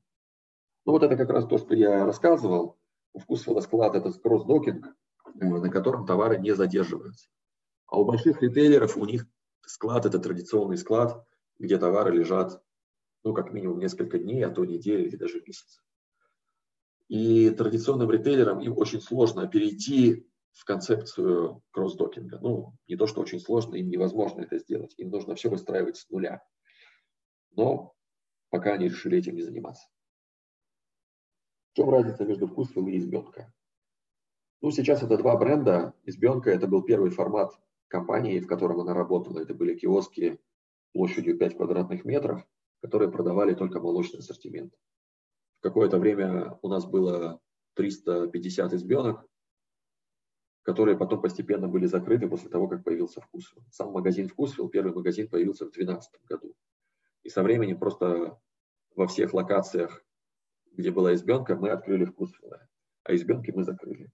Ну, очевидно, мы поняли, что спрос на свежую продукцию, он не ограничивается молочной категорией. Мы поняли, что категории можно расширять, и чтобы их расширить, мы придумали формат вкуса. Соответственно, избенки мы потом закрыли, и весь трафик перенаправили во вкусвилл. Во вкусвилле тоже есть та же самая молочка, но кроме нее есть еще много разных товаров. Что вы думаете о Wildberries? У них огромный рост. Да, Wildberries молодцы, у них другая бизнес-модель, связанная с обработкой заказов. То есть Озон, он, скажем так, складывает товары в посылки и развозит товары в посылках. И, если правильно понимаю, у Озона большая часть посылок доставляется с помощью курьерской доставки. А у Wildberries они везут товары, ну это называется балк, везут товары балком. Балк это, скажем так, товар в сыром виде, да, то есть они не упаковывают товары по разным посылкам, они просто сваливают в кучу заказы и везут эти заказы на пункт выдачи заказов, ПВЗ это называется. И вот они, то есть клиент приходит на ПВЗ, и дальше сотрудник выдает ему его товар. И если правильно понимаю, этот товар не упакован в какую-то коробку, то есть он просто его забирает и уходит. Это снижает, очень сильно снижает логистические косты. То есть Wildberries, они, ну, логистика у них получается дешевле, чем у Озона. Но, с другой стороны, у Wildberries очень большая доля одежды, а у Озона там, доля FMCG товаров, она больше, чем у Wildberries. И вот сейчас мы видим, что, например, Wildberries, они растут не так сильно, то есть они растут, порядка 40%, а Озон растет в три раза. Как раз за счет того, что в текущий кризис люди перестали покупать одежду, они переключились на FMCG. А у Wildberries, э, во-первых, нет FMCG, ну, меньше меньше предложений FMCG. А во-вторых, у Wildberries это пункты выдачи заказов, а у, а у Озона это курьерская доставка. Понятно, что сейчас люди, ну, им нельзя выходить из дома, карантин, поэтому они не могут пойти в пункт выдачи заказов, а могут принять курьерскую доставку. Дальше. Вкусвилл скорее магазин некоторых товаров. Та-та-та. Да, это правда, что Вкусвилл, возможно, это не магазин полной продуктовой корзины. На самом деле, мы понимаем, что ну, вкусвилл делит покупателей на три категории. Первые – это амбассадоры, это реально люди, которые ходят только во вкусвилл. Вторые – это так называемые репертуарные покупатели, которые ходят регулярно, но ходят куда-то еще. А третья категория – это случайные люди, которые там, ну, случайные. Случайно пришли, случайно ушли. Вот. И категория амбассадоров у нас, по-моему, порядка 20% от всех наших покупателей. И мы прекрасно понимаем, что кроме как во Вкусвилл, большинство наших покупателей ходит куда-то еще. Очень часто они ходят либо в перекресток, либо в пятерочку. То есть наши ближайшие условные конкуренты – это перекресток, либо пятерочки. Вот. Но, опять же, в то же время есть большая доля людей, которые ходят только во Вкусвилл. А категории эти делятся, они делятся по объему денег, которые клиент тратит в месяц во Вкусвилле. Если правильно помню, свыше 10 тысяч рублей в месяц – это амбассадор, свыше 6 тысяч – это репертуарный, ну и, соответственно, меньше – это случайный покупатель, скажем так. Дальше вопрос. Рынок ритейла большой, но у него ограниченный рост. Не является ли это проблемой для инвестиций? Нет, проблемой это не является, потому что мы же инвестируем не в рынок, а мы инвестируем в конкретную компанию, то есть, э, конечно, очень здорово, если вам удастся инвестировать в какой-то новый рынок. Например, вы могли инвестировать в Facebook, там, не знаю, в 2000 каком, ну, в начале 2000 да, компания появилась. Тогда не было рынка социальных сетей, то есть фактически человек создал новый рынок. Но я думаю, это скорее больше тема для венчура, во-первых. Во-вторых, ну, реально угадать. Ну, то есть private equity очень редко инвестирует прямо в какой-то новый рынок. То есть рынок, он обычно всегда есть, просто есть новый подход к его, скажем так, захвату. Что такое вкусвилл? Вкусвилл – это продуктовый ритейл, да, но подход, который использует вкусвилл, он абсолютно другой. Он отличается от подхода, который использует X5, Магнит, Dixie, Азбука Вкуса, прочие игроки. То есть, да, вкусвилл на том же рынке, который не растет, но за счет того, что вкусвилл имеет некие уникальные особенности, он может расти быстрее рынка. И он может отъедать долю у существующих игроков, что и происходит на самом деле. Но, конечно, в целом ну, рынок ритейла – это не тот рынок, который растет. То есть это рынок с инфляционным ростом.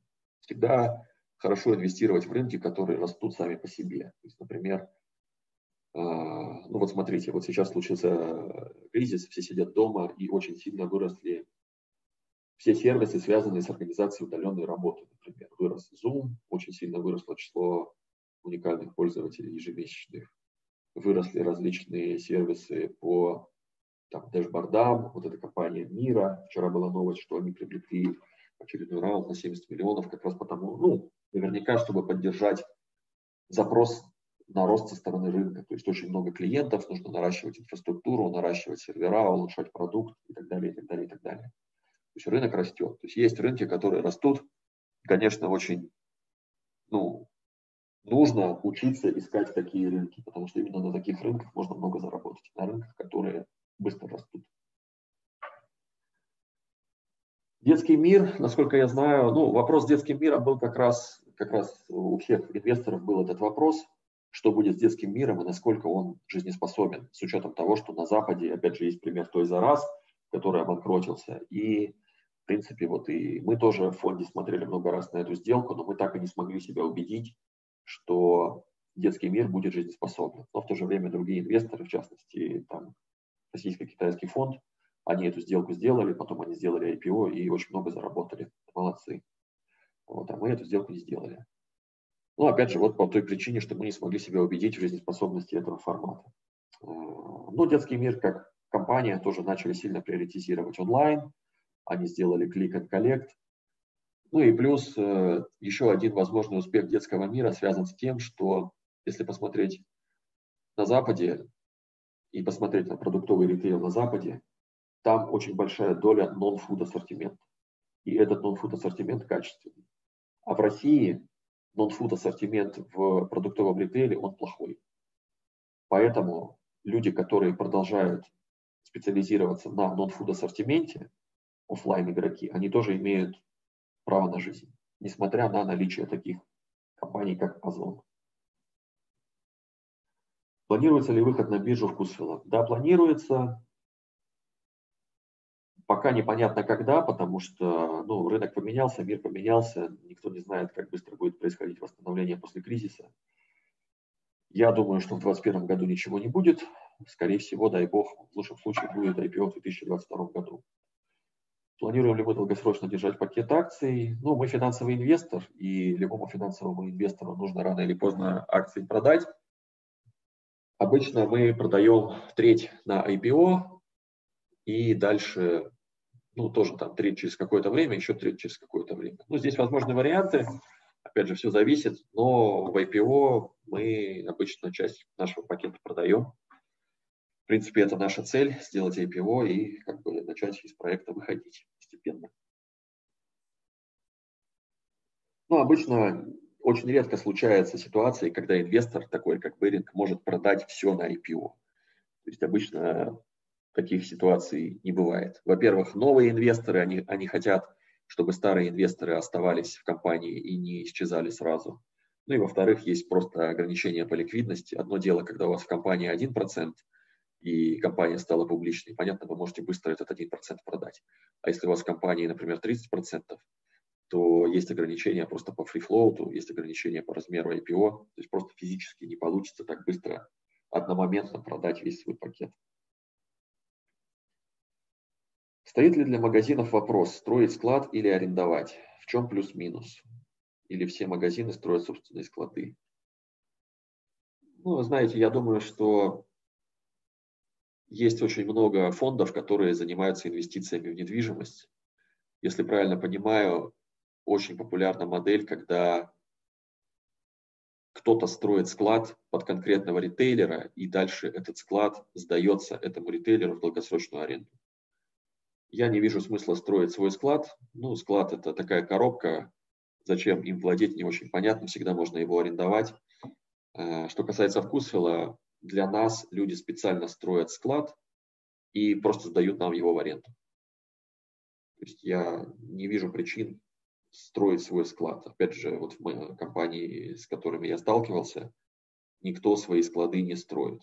Опять же, это лишняя стройка, это, ваш, это не ваш основной бизнес. Ваш основной бизнес – это там, сорсинг товаров, контроль качества, отношения с покупателями, открытие магазинов, но не строительство своего склада. Поэтому если вы можете это аутсорсить, лучше это аутсорсить. Какая примерно доходность у Беринга всех его инвестиций? Ну, классическая private equity доходность – это три раза на вложенный капитал и там, 25% IRR в долларах. Вот, в принципе, ну, опять же, если так уж очень-очень сильно все усреднять, то у нас доходность, она такая и есть. То есть мы на наших проектах зарабатываем, поэтому мы до сих пор существуем, существуем уже 25 лет и, в принципе, продолжаем делать сделки даже в текущих реалиях. Какие исследования можно почитать, чтобы изучить динамику потребительских привычек? Честно говоря, не знаю. Можно почитать какие-нибудь телеграм-каналы.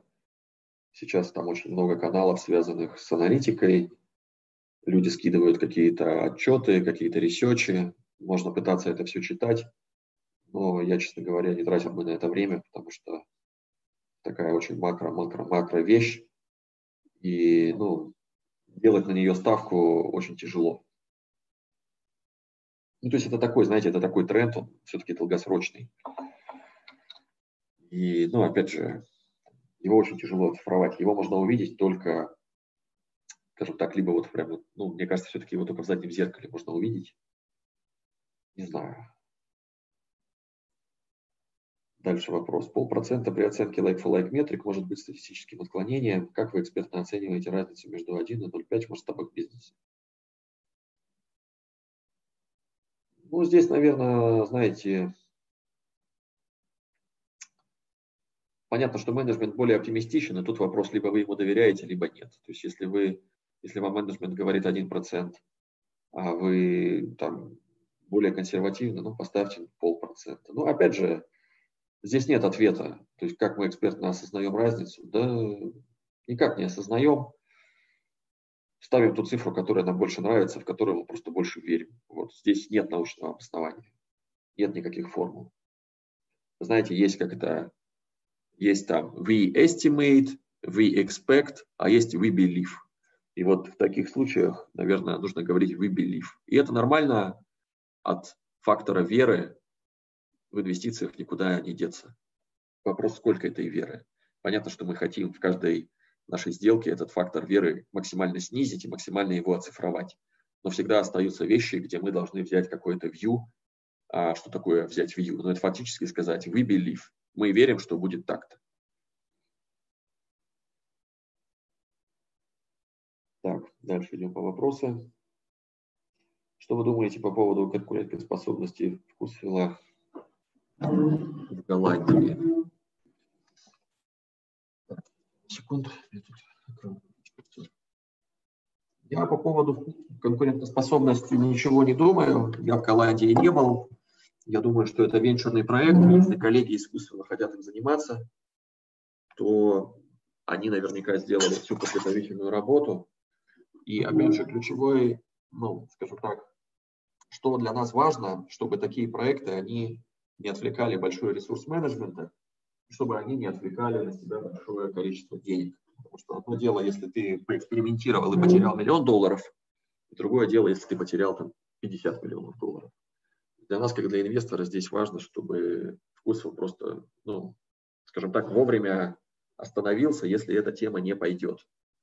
Но коллеги из вкусвилла очень бережно относятся к финансовому ресурсу, поэтому мы такой проблемы перерасхода средств здесь не видим.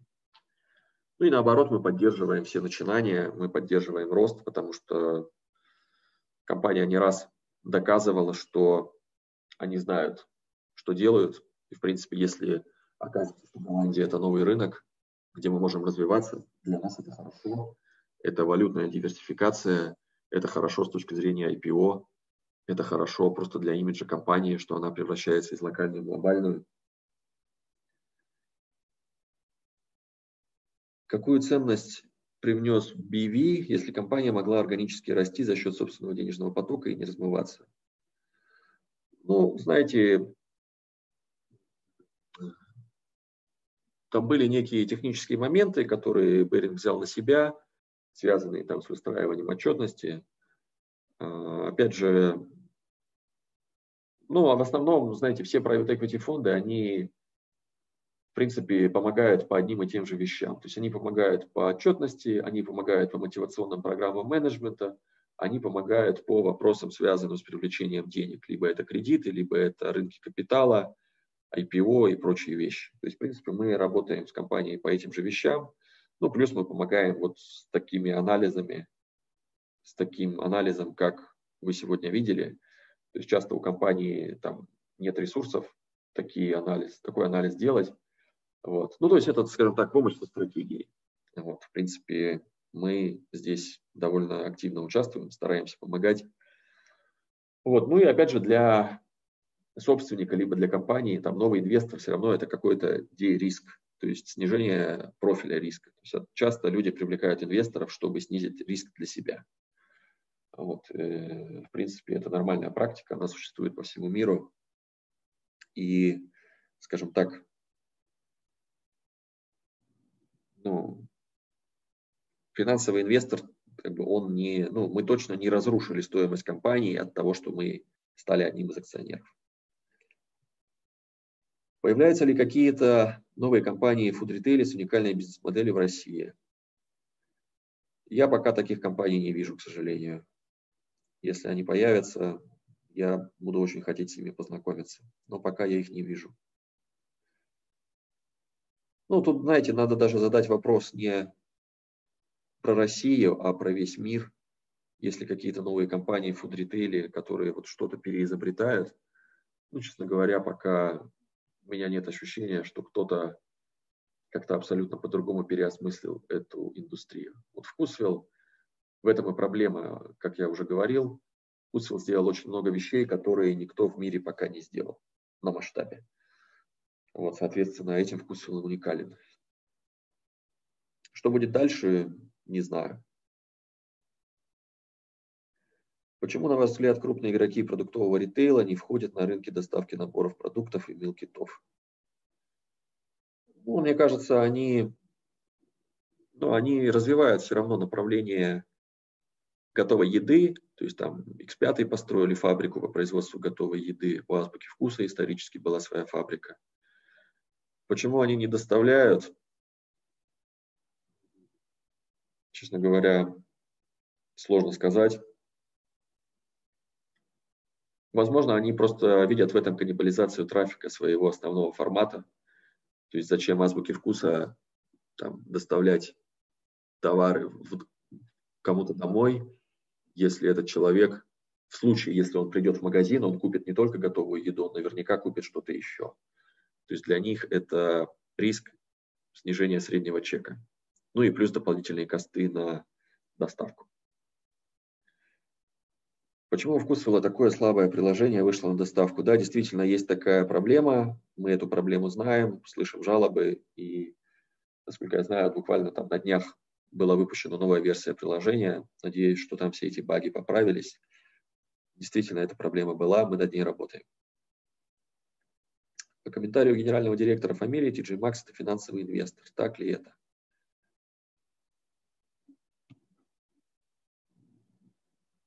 Ну, здесь, понимаете, сложно сказать, что такое финансовый инвестор, что такое стратегический инвестор. То есть, опять же, там, возможно, со временем TJ Maxx купит компанию целиком. Возможно, со временем компания, фамилия сделает IPO, и TJ Maxx, может быть, продаст свою долю, может быть, просто продолжит эту долю держать. Возможно, TJ Maxx рассчитывает со временем нарастить свою долю и использовать фамилию как такую базу для экспансии в этой части планеты. Потому что TJ Maxx, они оперируют только в Америке и немножко в Европе. Вот. Сложно сказать, финансовый они инвестор, либо стратегический. Я скорее сказал бы, что они стратегический инвестор. Потому что их основной бизнес – это ритейл, а не инвестиции. Все-таки финансовым инвестором называют такого инвестора, чья основная деятельность – это инвестиции. А в случае TG Maxx, понятно, это не так. Какие телеграм-каналы я читаю, как я подошел к анализу. Как я подошел к анализу? Ну, смотрите, у нас есть доступ к различным equity research отчетам. То есть основной источник анализа – это equity research отчеты, это какие-то статьи на сайтах.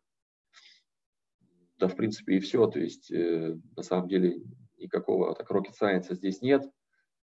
Вся эта информация публична, любой человек может сделать этот анализ. Ну, единственное, понятно, тут есть доступ к отчетам инвестбанков, но, опять же, ну, наверное, вот это единственная такая платная инфа, недоступная студенту, которая, которую я использовал.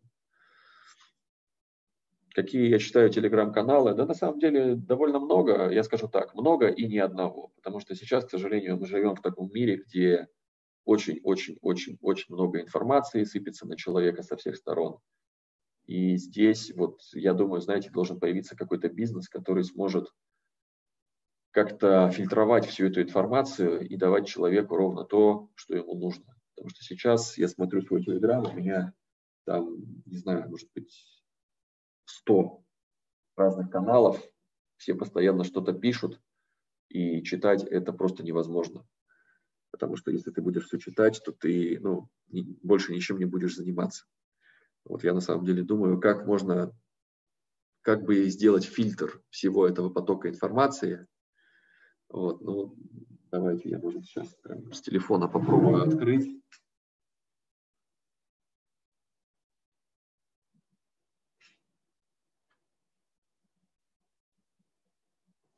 Я на самом деле больше читаю даже не Telegram, а Facebook. Вот в Фейсбуке есть интересные личности, которые пишут э, заметки либо по экономике, либо по инвестициям.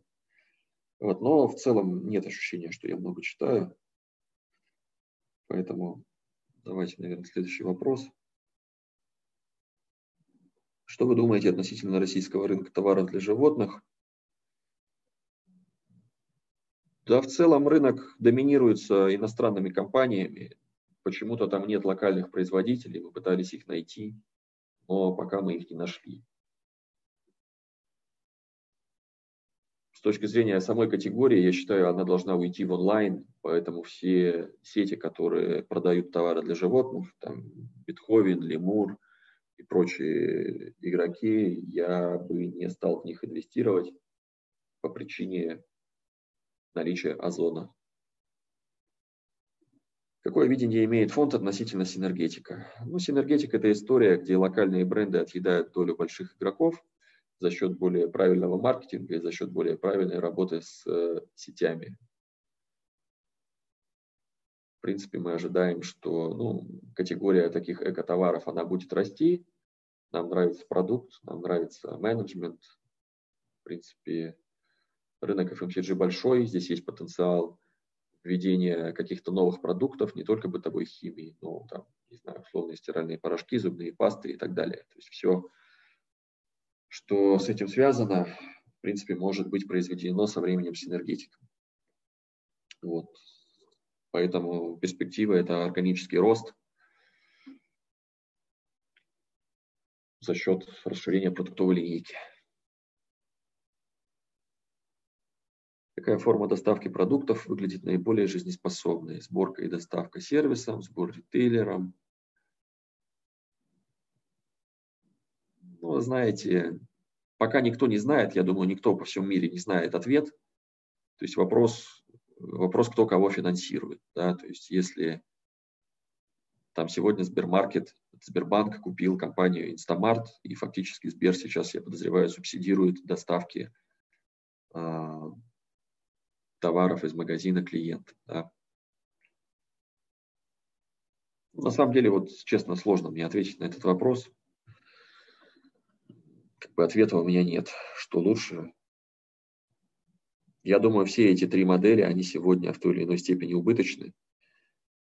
Э, ну, опять же, там вопрос, с чьей стороны смотреть. Да? То есть понятно, что Вкусвилл, когда он работал, например, с Инстамартом, Вкусвилл на этом зарабатывал. Но Инстамарт на этом деньги терял. И одно время они просто отказались от работы с Вкусвиллом, потому что для них это было невыгодно. Вот пока я не вижу примеров компаний, э, где бы и доставщик зарабатывал, и производитель зарабатывал, ну, ритейлер бы зарабатывал. Мне такие примеры пока неизвестны. Как вы выходите на переговоры о покупке доли? Звоните в центральный офис и просите соединить с генеральным. Нет, так я, к сожалению, не делаю, хотя надо попробовать. А, мы пытаемся найти выход на акционера, либо через нашу сеть контактов, либо с помощью банкиров, либо банально с помощью Фейсбука можно написать человеку и предложить поговорить. Все способы работают, используем все эти способы. Как вы оцениваете перспективы утконоса? Ну, утконоса была проблема в том, что у них один склад, если я правильно понимаю, и они э, с утра грузят в, этот, в свои машины товары и в течение всего дня их развозят.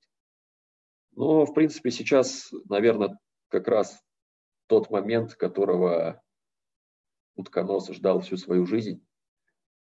Очень большой рост онлайн-заказов. То есть сейчас в моменте у них все должно быть хорошо, но что будет дальше, сказать сложно. Опять же, это модель продажи продуктового ассортимента в онлайне. А как мы поняли из моего анализа выше, продукты, они плохо приспособлены к доставке через онлайн.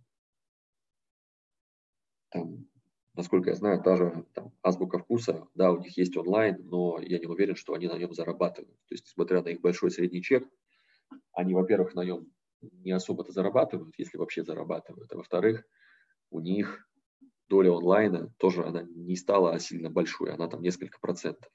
Это значит о том, что, в принципе, в нормальных условиях спрос на такое онлайн-предложение, он небольшой. То есть, во-первых, и спрос небольшой, во-вторых, экономика непонятная. То есть в целом утконос ну, у меня вызывает вопросы долгосрочно. Является ли формат Яндекс Лавка и самоката жизнеспособным на рынке РФ? Честно говоря, я как раз предлагаю вам сделать это упражнение, подумать, является ли он жизнеспособным и сколько должен делать заказов в день курьер, чтобы экономика этого бизнеса сошлась. То есть представьте, как, вот, ну, как можно к этому вопросу подойти. Представьте, что средний чек, допустим, X, давайте возьмем 300 рублей. Наценка у ритейлера 30%. Это значит, что гросс-профит с одного заказа у вас, то есть не наценка 30%, а гросс-маржа 30%, допустим. Да, это значит, что ваша валовая прибыль с такого заказа, это 300 рублей умножить на 30%, это 90 рублей. Из этих 90 рублей вы должны покрыть, во-первых, доставку курьера, вы должны покрыть э, аренду склада, и что, ну, наверное, две основные статьи – это доставка и аренда склада. А, ну и плюс еще вы должны покрыть какую-то логистику, чтобы товары в ваш склад приезжали. Вот. Ну, соответственно, вы можете посчитать, прикинуть среднюю зарплату курьера, прикинуть, сколько в день он должен делать заказов для того, чтобы окупить только свою работу. Вот. На самом деле, хорошее упражнение. Можно даже на собеседовании такой вопрос задавать. Оцените экономику Яндекс.Лавки и самоката. Хороший вопрос. Глобально, я думаю, понимаете, здесь вопрос называть жизнеспособностью. То есть я вполне допускаю, что этот формат будет существовать. Вопрос, будет ли он прибыльным. Как бы ответа у меня пока нет. Вполне возможно, что и Яндекс, и э, самокат, это кто это, Сбер теперь, и Яндекс и Сбер, они будут просто ну, субсидировать этот бизнес, может рассматривать его как такой социально ответственный бизнес. Может, они придумают, как сделать его прибыльным со временем. Но пока я очень сомневаюсь, что он зарабатывает. Просто не тот масштаб. Нужно разбираться. Насколько важно иметь финансовое образование для построения карьеры в ПЕ или самострочка в резюме? Ну, друзья, я на этот вопрос всегда отвечаю так. То есть э, бывают периоды в жизни, когда важно, что ты делал, бывает важно то, что ты сделал. Если мы говорим о начале карьеры, то, конечно, важно, что ты делал. То есть важно, где ты учился, э, как ты учился. Если мы говорим о там, должности партнера, наверное, не важно, где ты учился, а важно уже, что, какие сделки ты сделал, какие ты результаты достиг. Вот. Если мы говорим про начало карьеры, я считаю, что образование очень важно. Ну, во-первых, понимаете, это такой фильтр, который позволяет людям сэкономить время, которые принимают людей на работу. Потому что, ну, честно говоря, никто не хочет тратить большое время на поиск людей, э, поэтому зачем собирать 10 тысяч резюме, когда можно собрать 100 резюме, например, из хорошего университета. И кроме того, у вас в фирме уже есть люди, которые заканчивали эти университеты, и это является неким гарантом качества, что этот университет хороший. Соответственно, чтобы как-то выделиться, ну, ну, выделиться очень сложно на раннем этапе, да, когда вы только закончили университет, но нужно хотя бы отметить в резюме какие-то базовые вещи, ну, например, хорошее образование. Я считаю, это очень важно. Я всех призываю учиться. Я считаю, это очень важно. Опять же, вы должны понимать, что во всех этих компаниях, куда вы хотите попасть, будь то инвестбанки или фонды, там с очень большой вероятностью сидят люди, которые учились в хороших университетах, учились на пятерке, были ботаниками в свое время, так называемыми. И они на работу будут брать таких же, таких же ботаников. Как бы, ну, так работает мир. Эта индустрия очень консервативная. Мне кажется, что ну, private equity. Работы очень мало, позиций очень мало. Поэтому искать какой-то нестандартный путь будет очень тяжело. Ну, опять же, это мое мнение, я не призываю к нему прислушиваться, просто одно из мнений. Строчка в резюме не является достаточным условием, она скорее является необходимым условием, чтобы вас позвали на разговор. Дальше, конечно, нужно думать о каких-то инвестиционных идеях, что-то предлагать, рассуждать и, в принципе, ну, показывать какие-то свои профессиональные навыки. Кого можете порекомендовать почитать в Фейсбуке по экономике и инвестициям? Ну, я скажу буквально вот пару дней назад я нашел человека в Фейсбуке, его зовут Яков Миркин, он экономист, ну и мне показались интересными его последние посты. А, плюс он еще книжку написал на тему безрассудного финансового поведения. Интересно почитать. Ну, такая книжка, которая объясняет какие-то финансовые вопросы для людей, которые с финансами не связаны. Вот такая мини-реклама. Я ее пока не читал, но собираюсь почитать. Вот, в принципе, интересно пишет. Еще есть такой Сергей Васильев. По-моему, он в свое время работал в компании «Русские фонды». И сейчас он тоже периодически что-то пишет. Ну, в качестве такого легкого чтения тоже иногда смотрю. Интересно.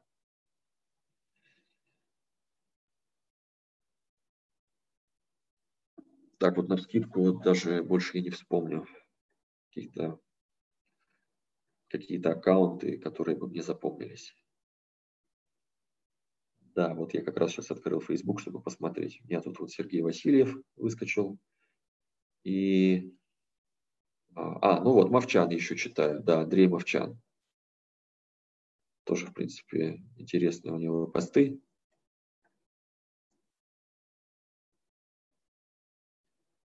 Так, дальше. Какие перспективы на российском рынке гипермаркетов? Ну, перспективы такие же, как и во всем мире. Печальные. То есть люди будут меньше ездить в большие магазины, больше заказывать онлайн, либо в магазине у дома. Есть некая теория, что, возможно, когда-то гипермаркеты просто превратятся в склады для электронной коммерции. Пока этого не происходит. Но перспективы печальные. Насколько я знаю, в России гипермаркеты уже никто не открывает. лента, насколько я знаю, уже приоритизирует супермаркеты. Гипермаркеты они, по-моему, вообще перестали открывать. Приложение DoggyBack и их идея. Нет, такое приложение я не знаю. Сейчас загуглю.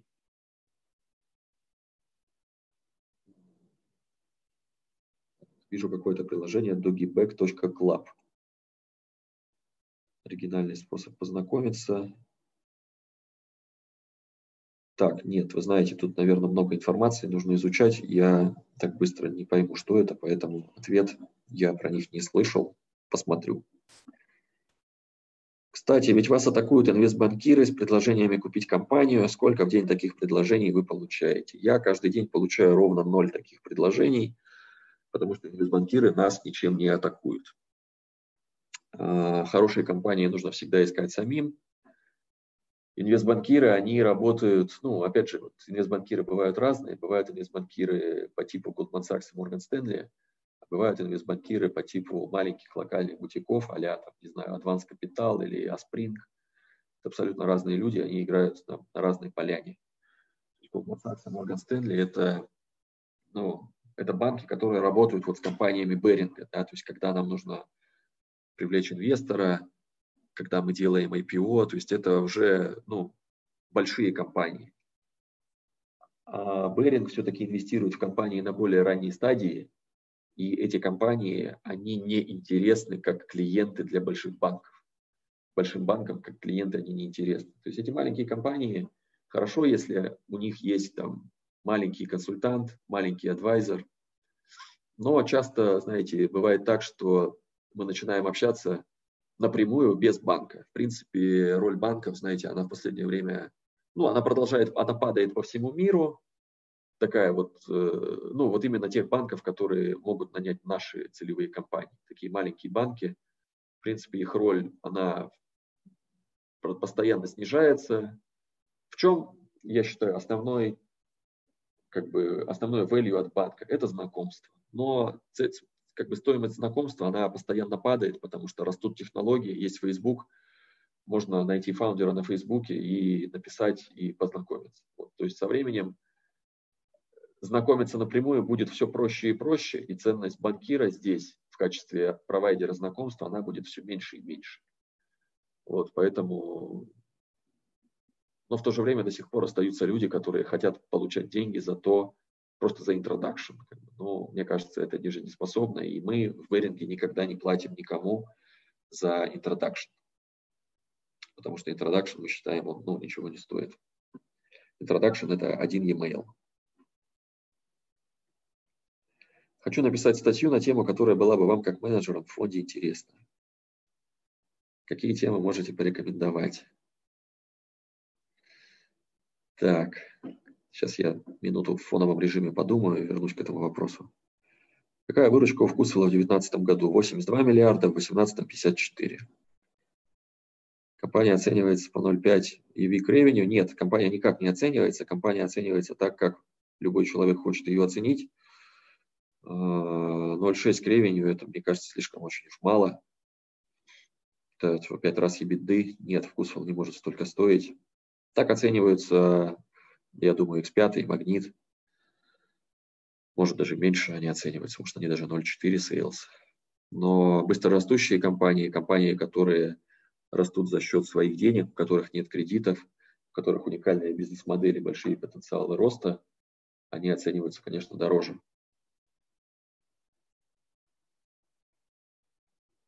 Можно ли уже сделать какие-то выводы по результатам двухмесячной работы сервиса доставки готовой еды от вкусвилла?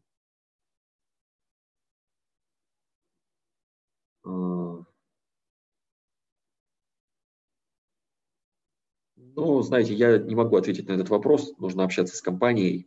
Я думаю, что этот проект, он остается в венчурной фазе. Его размер пока небольшой. Но еда у них вкусная, могу сказать. Так, ну насчет статьи на тему, вы знаете, ну вот как, например, происходит вот э, Сейчас давайте я подумаю привести пример.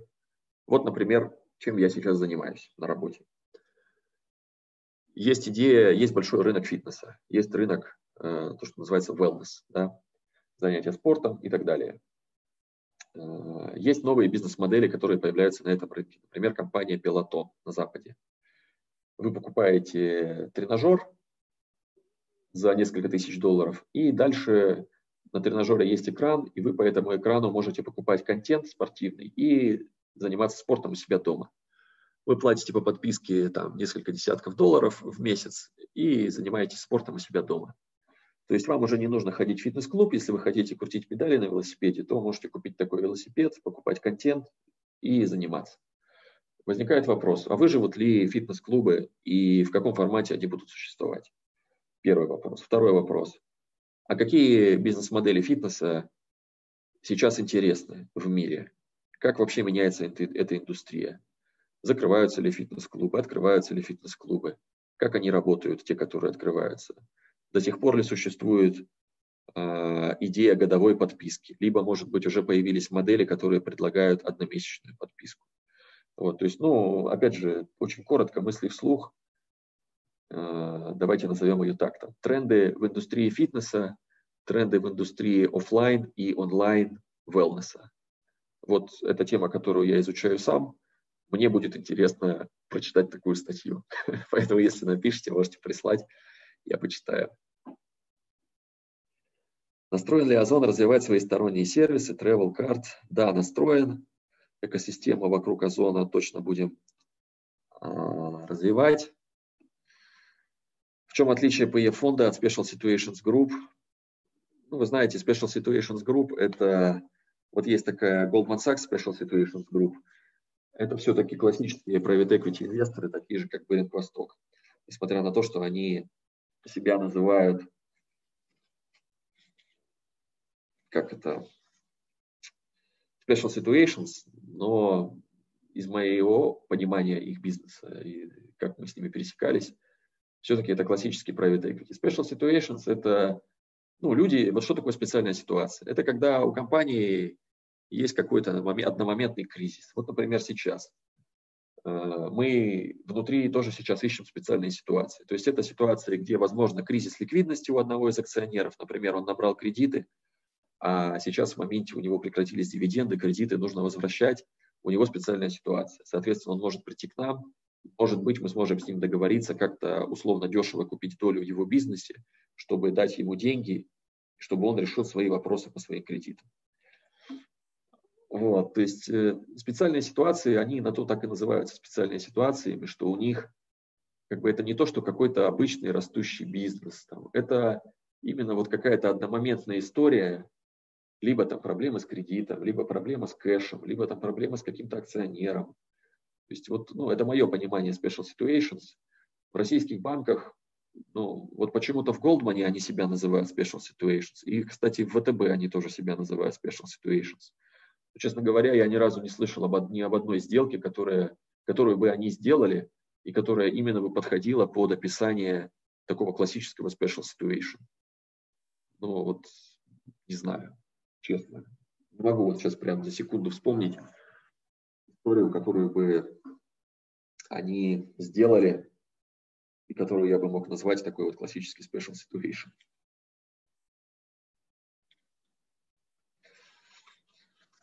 Так, у нас время час дня. Я видел у вас там расписание, что сейчас должно начаться что-то по нефти. Вот, э, вопрос к организаторам, что мы делаем. Если есть еще вопросы, могу отвечать. Если время закончилось, давайте будем прощаться. Да, я думаю, можно еще э, какое-то время выделить на вопросы, учитывая, что, мне кажется, очень интересная дискуссия получилась. А, мы немного буквально подвинем э, время по нефтегазовой лекции, у нас, в принципе, запас там есть. Поэтому, если какие-то еще вопросы есть к Василию, пока он э, с нами, давайте зададим в ближайшие, там, наверное, минут пять, а, и минут через 10 тогда мы сможем начать лекцию по нефтегазу. Да, хорошо.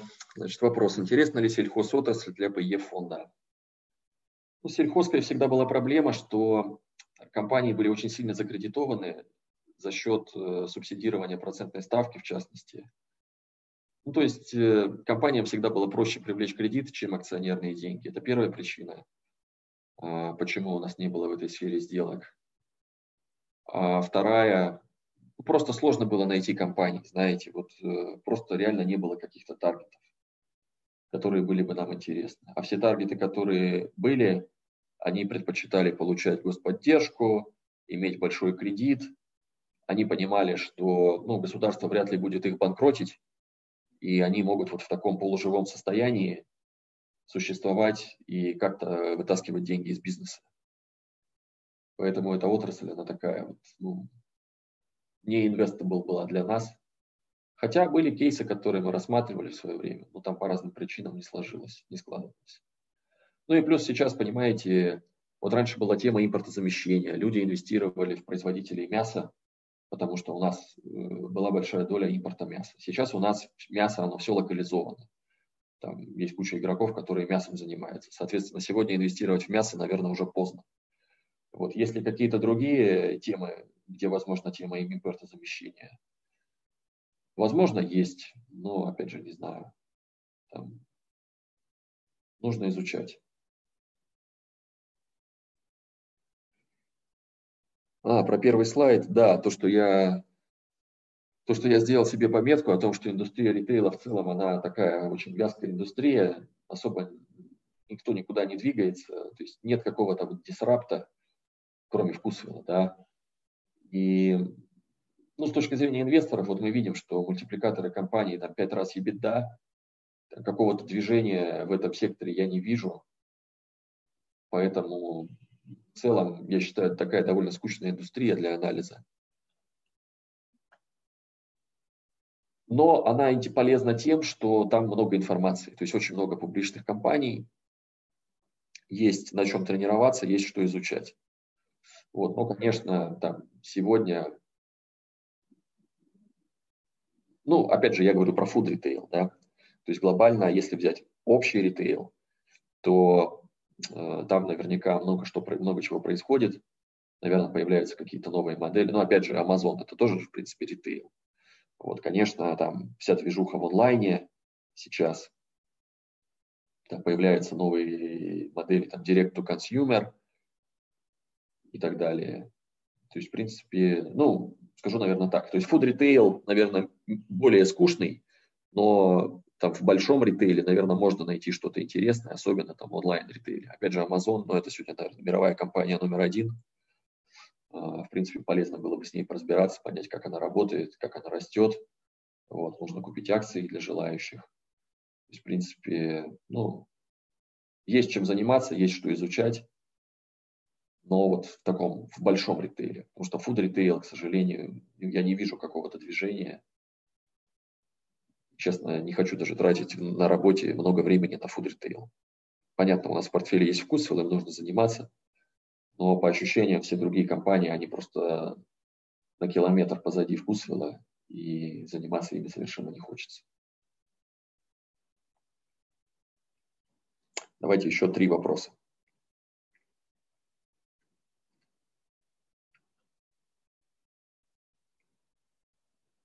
DIY выглядит очень привлекательно, рынок растет, и людям уже пора выкидывать бабушкины серванты. IKEA делает большую ставку на IKEA, на РФ. Как вы смотрите на игроков? Ну, здесь, знаете, на самом деле DIY, ну, есть DIY, есть мебель. А, в принципе, и то, и другое хорошо растет, я согласен. Рынок, правда, огромный. Рынок э, долгое время был серым, были все вот эти строительные рынки. Сейчас рынок как-то движется в сторону обеления. Ну, на самом деле, ответ такой. Хороший рынок, рынок очень большой. IKEA, Leroy Merlin, Hof, все эти ребята, они хорошо растут. Наверное, они дальше продолжат рост. Вот, опять же, там онлайн, вопрос, насколько ну, насколько вся эта категория, она устойчива к онлайну, ну, мне кажется, она плохо ложится в концепцию онлайна, потому что все эти товары, они очень, как это, ну, очень габаритные, что ли. Не знаю, мне кажется, Озон мебелью не торгует. Вот, обычно, вот насколько я знаю, вот если мы видим такой крупногабаритный товар на Озоне, то Озон не держит его на своем складе. То есть все эти вещи, они держатся на каких-то далеких складах, и привозятся по, по запросу. Даже не на далеких, а на чужих складах. Но опять же, я, к сожалению, не могу здесь ответить. Но в целом, как бы ответ DIY супер интересная тема. Там точно есть интересные компании, и мы пытаемся найти там хороших игроков. В связи с текущими ситуацией и вирусом, начинаем ли мы еще больше изучать фарм-сектор? Да, изучаем. Как раз я занимаюсь фармой. У нас уже есть инвестиция в компанию Solo Farm. Это питерский производитель жидких лекарств. Очень классная компания. А, просто, я считаю, там одна из лучших в портфеле фонда. Действительно, мы видим усиление спроса в связи с текущей ситуацией. А, мы понимаем, что в России до сих пор очень большая доля импортных лекарств, и мы понимаем, что а, сектор фармы – это сектор с очень высокими барьерами для входа, что хорошо для нас, как для инвестора, и с другой стороны, это все вылилось в то, что компании, они очень медленные, очень не хотят меняться, очень консервативные, и здесь как раз есть место для какого-то дисраптора более шустрого. Вот, например, Солофарм как раз является такой компанией, которая просто там, ну, просто отъела огромную долю рынка за очень короткий срок, как раз за счет своей адаптивности, за счет быстрого принятия решений, за счет современного подхода к маркетингу. Вот в целом фарма, ну и глобально фарма нам очень нравится. Этот рынок не падает в кризис, даже если экономический кризис, то люди продолжают болеть. И а, ну, поэтому все инвесторы во всем мире фарму и любят, что это такой как-то контрциклический. Не то, что контрциклический, а, наверное, не циклический рынок, потому что люди болеют. Плюс еще бывают эпидемии периодически раз в три года. Бывают эпидемии гриппа, бывают еще какие-то эпидемии, бывает вот вообще такая ситуация, как у нас сейчас – а, поэтому ответ фарма очень интересно, фарму изучаем. Я постоянно ищу новые компании, общаемся, встречаемся. Но проблема в том, что, опять же, из-за того, что барьер для входа очень высокий, многие компании, у них все хорошо, и им не нужен инвестор. То есть им не нужны деньги на развитие, а если они думают о том, чтобы продать свою долю, то у них в голове очень высокие оценки, которые просто не позволяют финансовому инвестору заработать столько, сколько мы хотим заработать. Вот здесь есть такая проблема. Но я надеюсь, что мы еще в ближайшее время сделки в фарме сделаем. Как, какой в целом подход к поиску инвестиций на частном рынке, учитывая отсутствие возможности оценить финансовые показатели? Ну почему финансовые показатели оценить можно? Вы же, когда начинаете общение с компанией, вы подписываете NDA, и вам всю информацию предоставляют, которая вам нужна. Информация это есть, просто она там, может, в нулевой момент времени ее нет, но если вы решили, что компания потенциально интересна, познакомились с ней и поняли, что тема для сделки есть, то вам всю информацию покажут. Этой проблемы нет. Дальше. Мебель – это то, что нужно пощупать, поэтому выход в онлайн маловероятен. Ну, на самом деле, знаете, и да, и нет. Э, наверняка, я, я думаю, здесь и онлайн, и офлайн, они могут существовать вместе. Там, опять же, вопрос, в какой доле.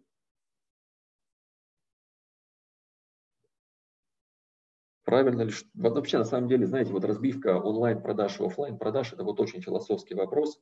Это как раз вот тот вопрос, где нужно отвечать we. Да? Нужно смотреть пример западных рынков. Понятно, можно посмотреть, например, на Китай или на Южную Корею, где у них доля онлайн-продаж в Южной Корее, по-моему, вообще там типа 25%. Да? Но это не значит, что в России будет точно так же. Там Южная Корея – это супер густонаселенная страна. Там, ну вот так вот, как раз там вот потребительские предпочтения сложились так, что людям удобно покупать онлайн. Но в России там вопрос, значит ли это, что в России доля онлайна тоже будет 25%? Нет, не значит. Дальше полезно смотреть на проникновение онлайна конкретно в каждой категории. Мы вот с вами обсуждали food, продукты питания. Если мы посмотрим на электронику, очевидно, она будет другая. Можете посмотреть отчет видео и увидите, какая доля онлайна там в продажах видео. То здесь все зависит. Правильно ли понимаем, что фонд работает по принципу инвестиций в непубличные компании, держать их несколько лет и потом продать на IPO? Ну, да, все правильно. Фонд Private Equity. Покупаем частные компании, пытаемся их нарастить, и через пять лет продать в три раза дороже. либо на IPO постепенно, либо стратегическому инвестору. Можете сказать пару слов о компании «Волгабас»? А, я знаю, что эта компания, по-моему, брала кредит в Банке Восточный. Нет, я с ней не сталкивался, ничего не могу сказать.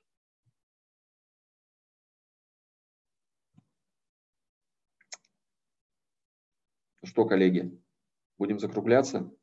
Я надеюсь, было полезно. Если есть какие-то вопросы, можете писать мне там в контакт, либо на e-mail. А, желаю вам всем удачи. Тема инвестиций, ну, в принципе, я считаю интересная, полезно даже понимать какие-то инвестиционные принципы просто с точки зрения там, своей ежедневной жизни, своих каких-то персональных инвестиционных решений. Вот, советую фокусироваться на трендах, нужно изучать тренды. Инвестор – это человек, который не, не тот человек, который умеет делать финансовые модели, это в первую очередь человек, который видит тренды и на основе этих трендов понимает, там, какие сектора будут расти, в какие компании нужно инвестировать. То есть я призываю вас всех изучать тренды. Если вы будете понимать тренды, то у вас инвестиционная карьера сложится. Вот, соответственно, так, а я здесь не могу, а, я не могу оставить контакт в YouTube. Давайте, может, я сейчас просто на слайде их напишу. И, мы, и чтобы, ну, мой e-mail я напишу на слайде, просто чтобы вы видели.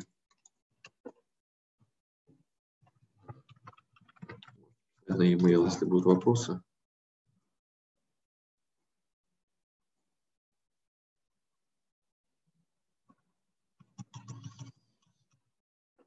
Вот я email написал, сейчас он должен появиться.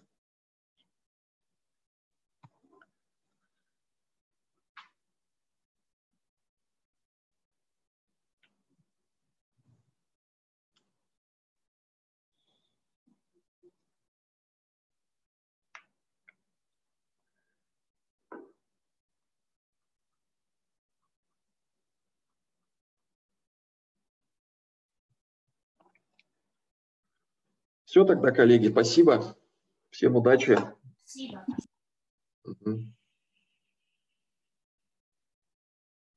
Я тогда отключаюсь, а вы продолжаете. Василий, спасибо большое, что нашел время сегодня присоединиться к беседе. Мне кажется, очень хорошая, активная получилась дискуссия. И будем снова ждать тебя на лекциях в школе финансов в будущем.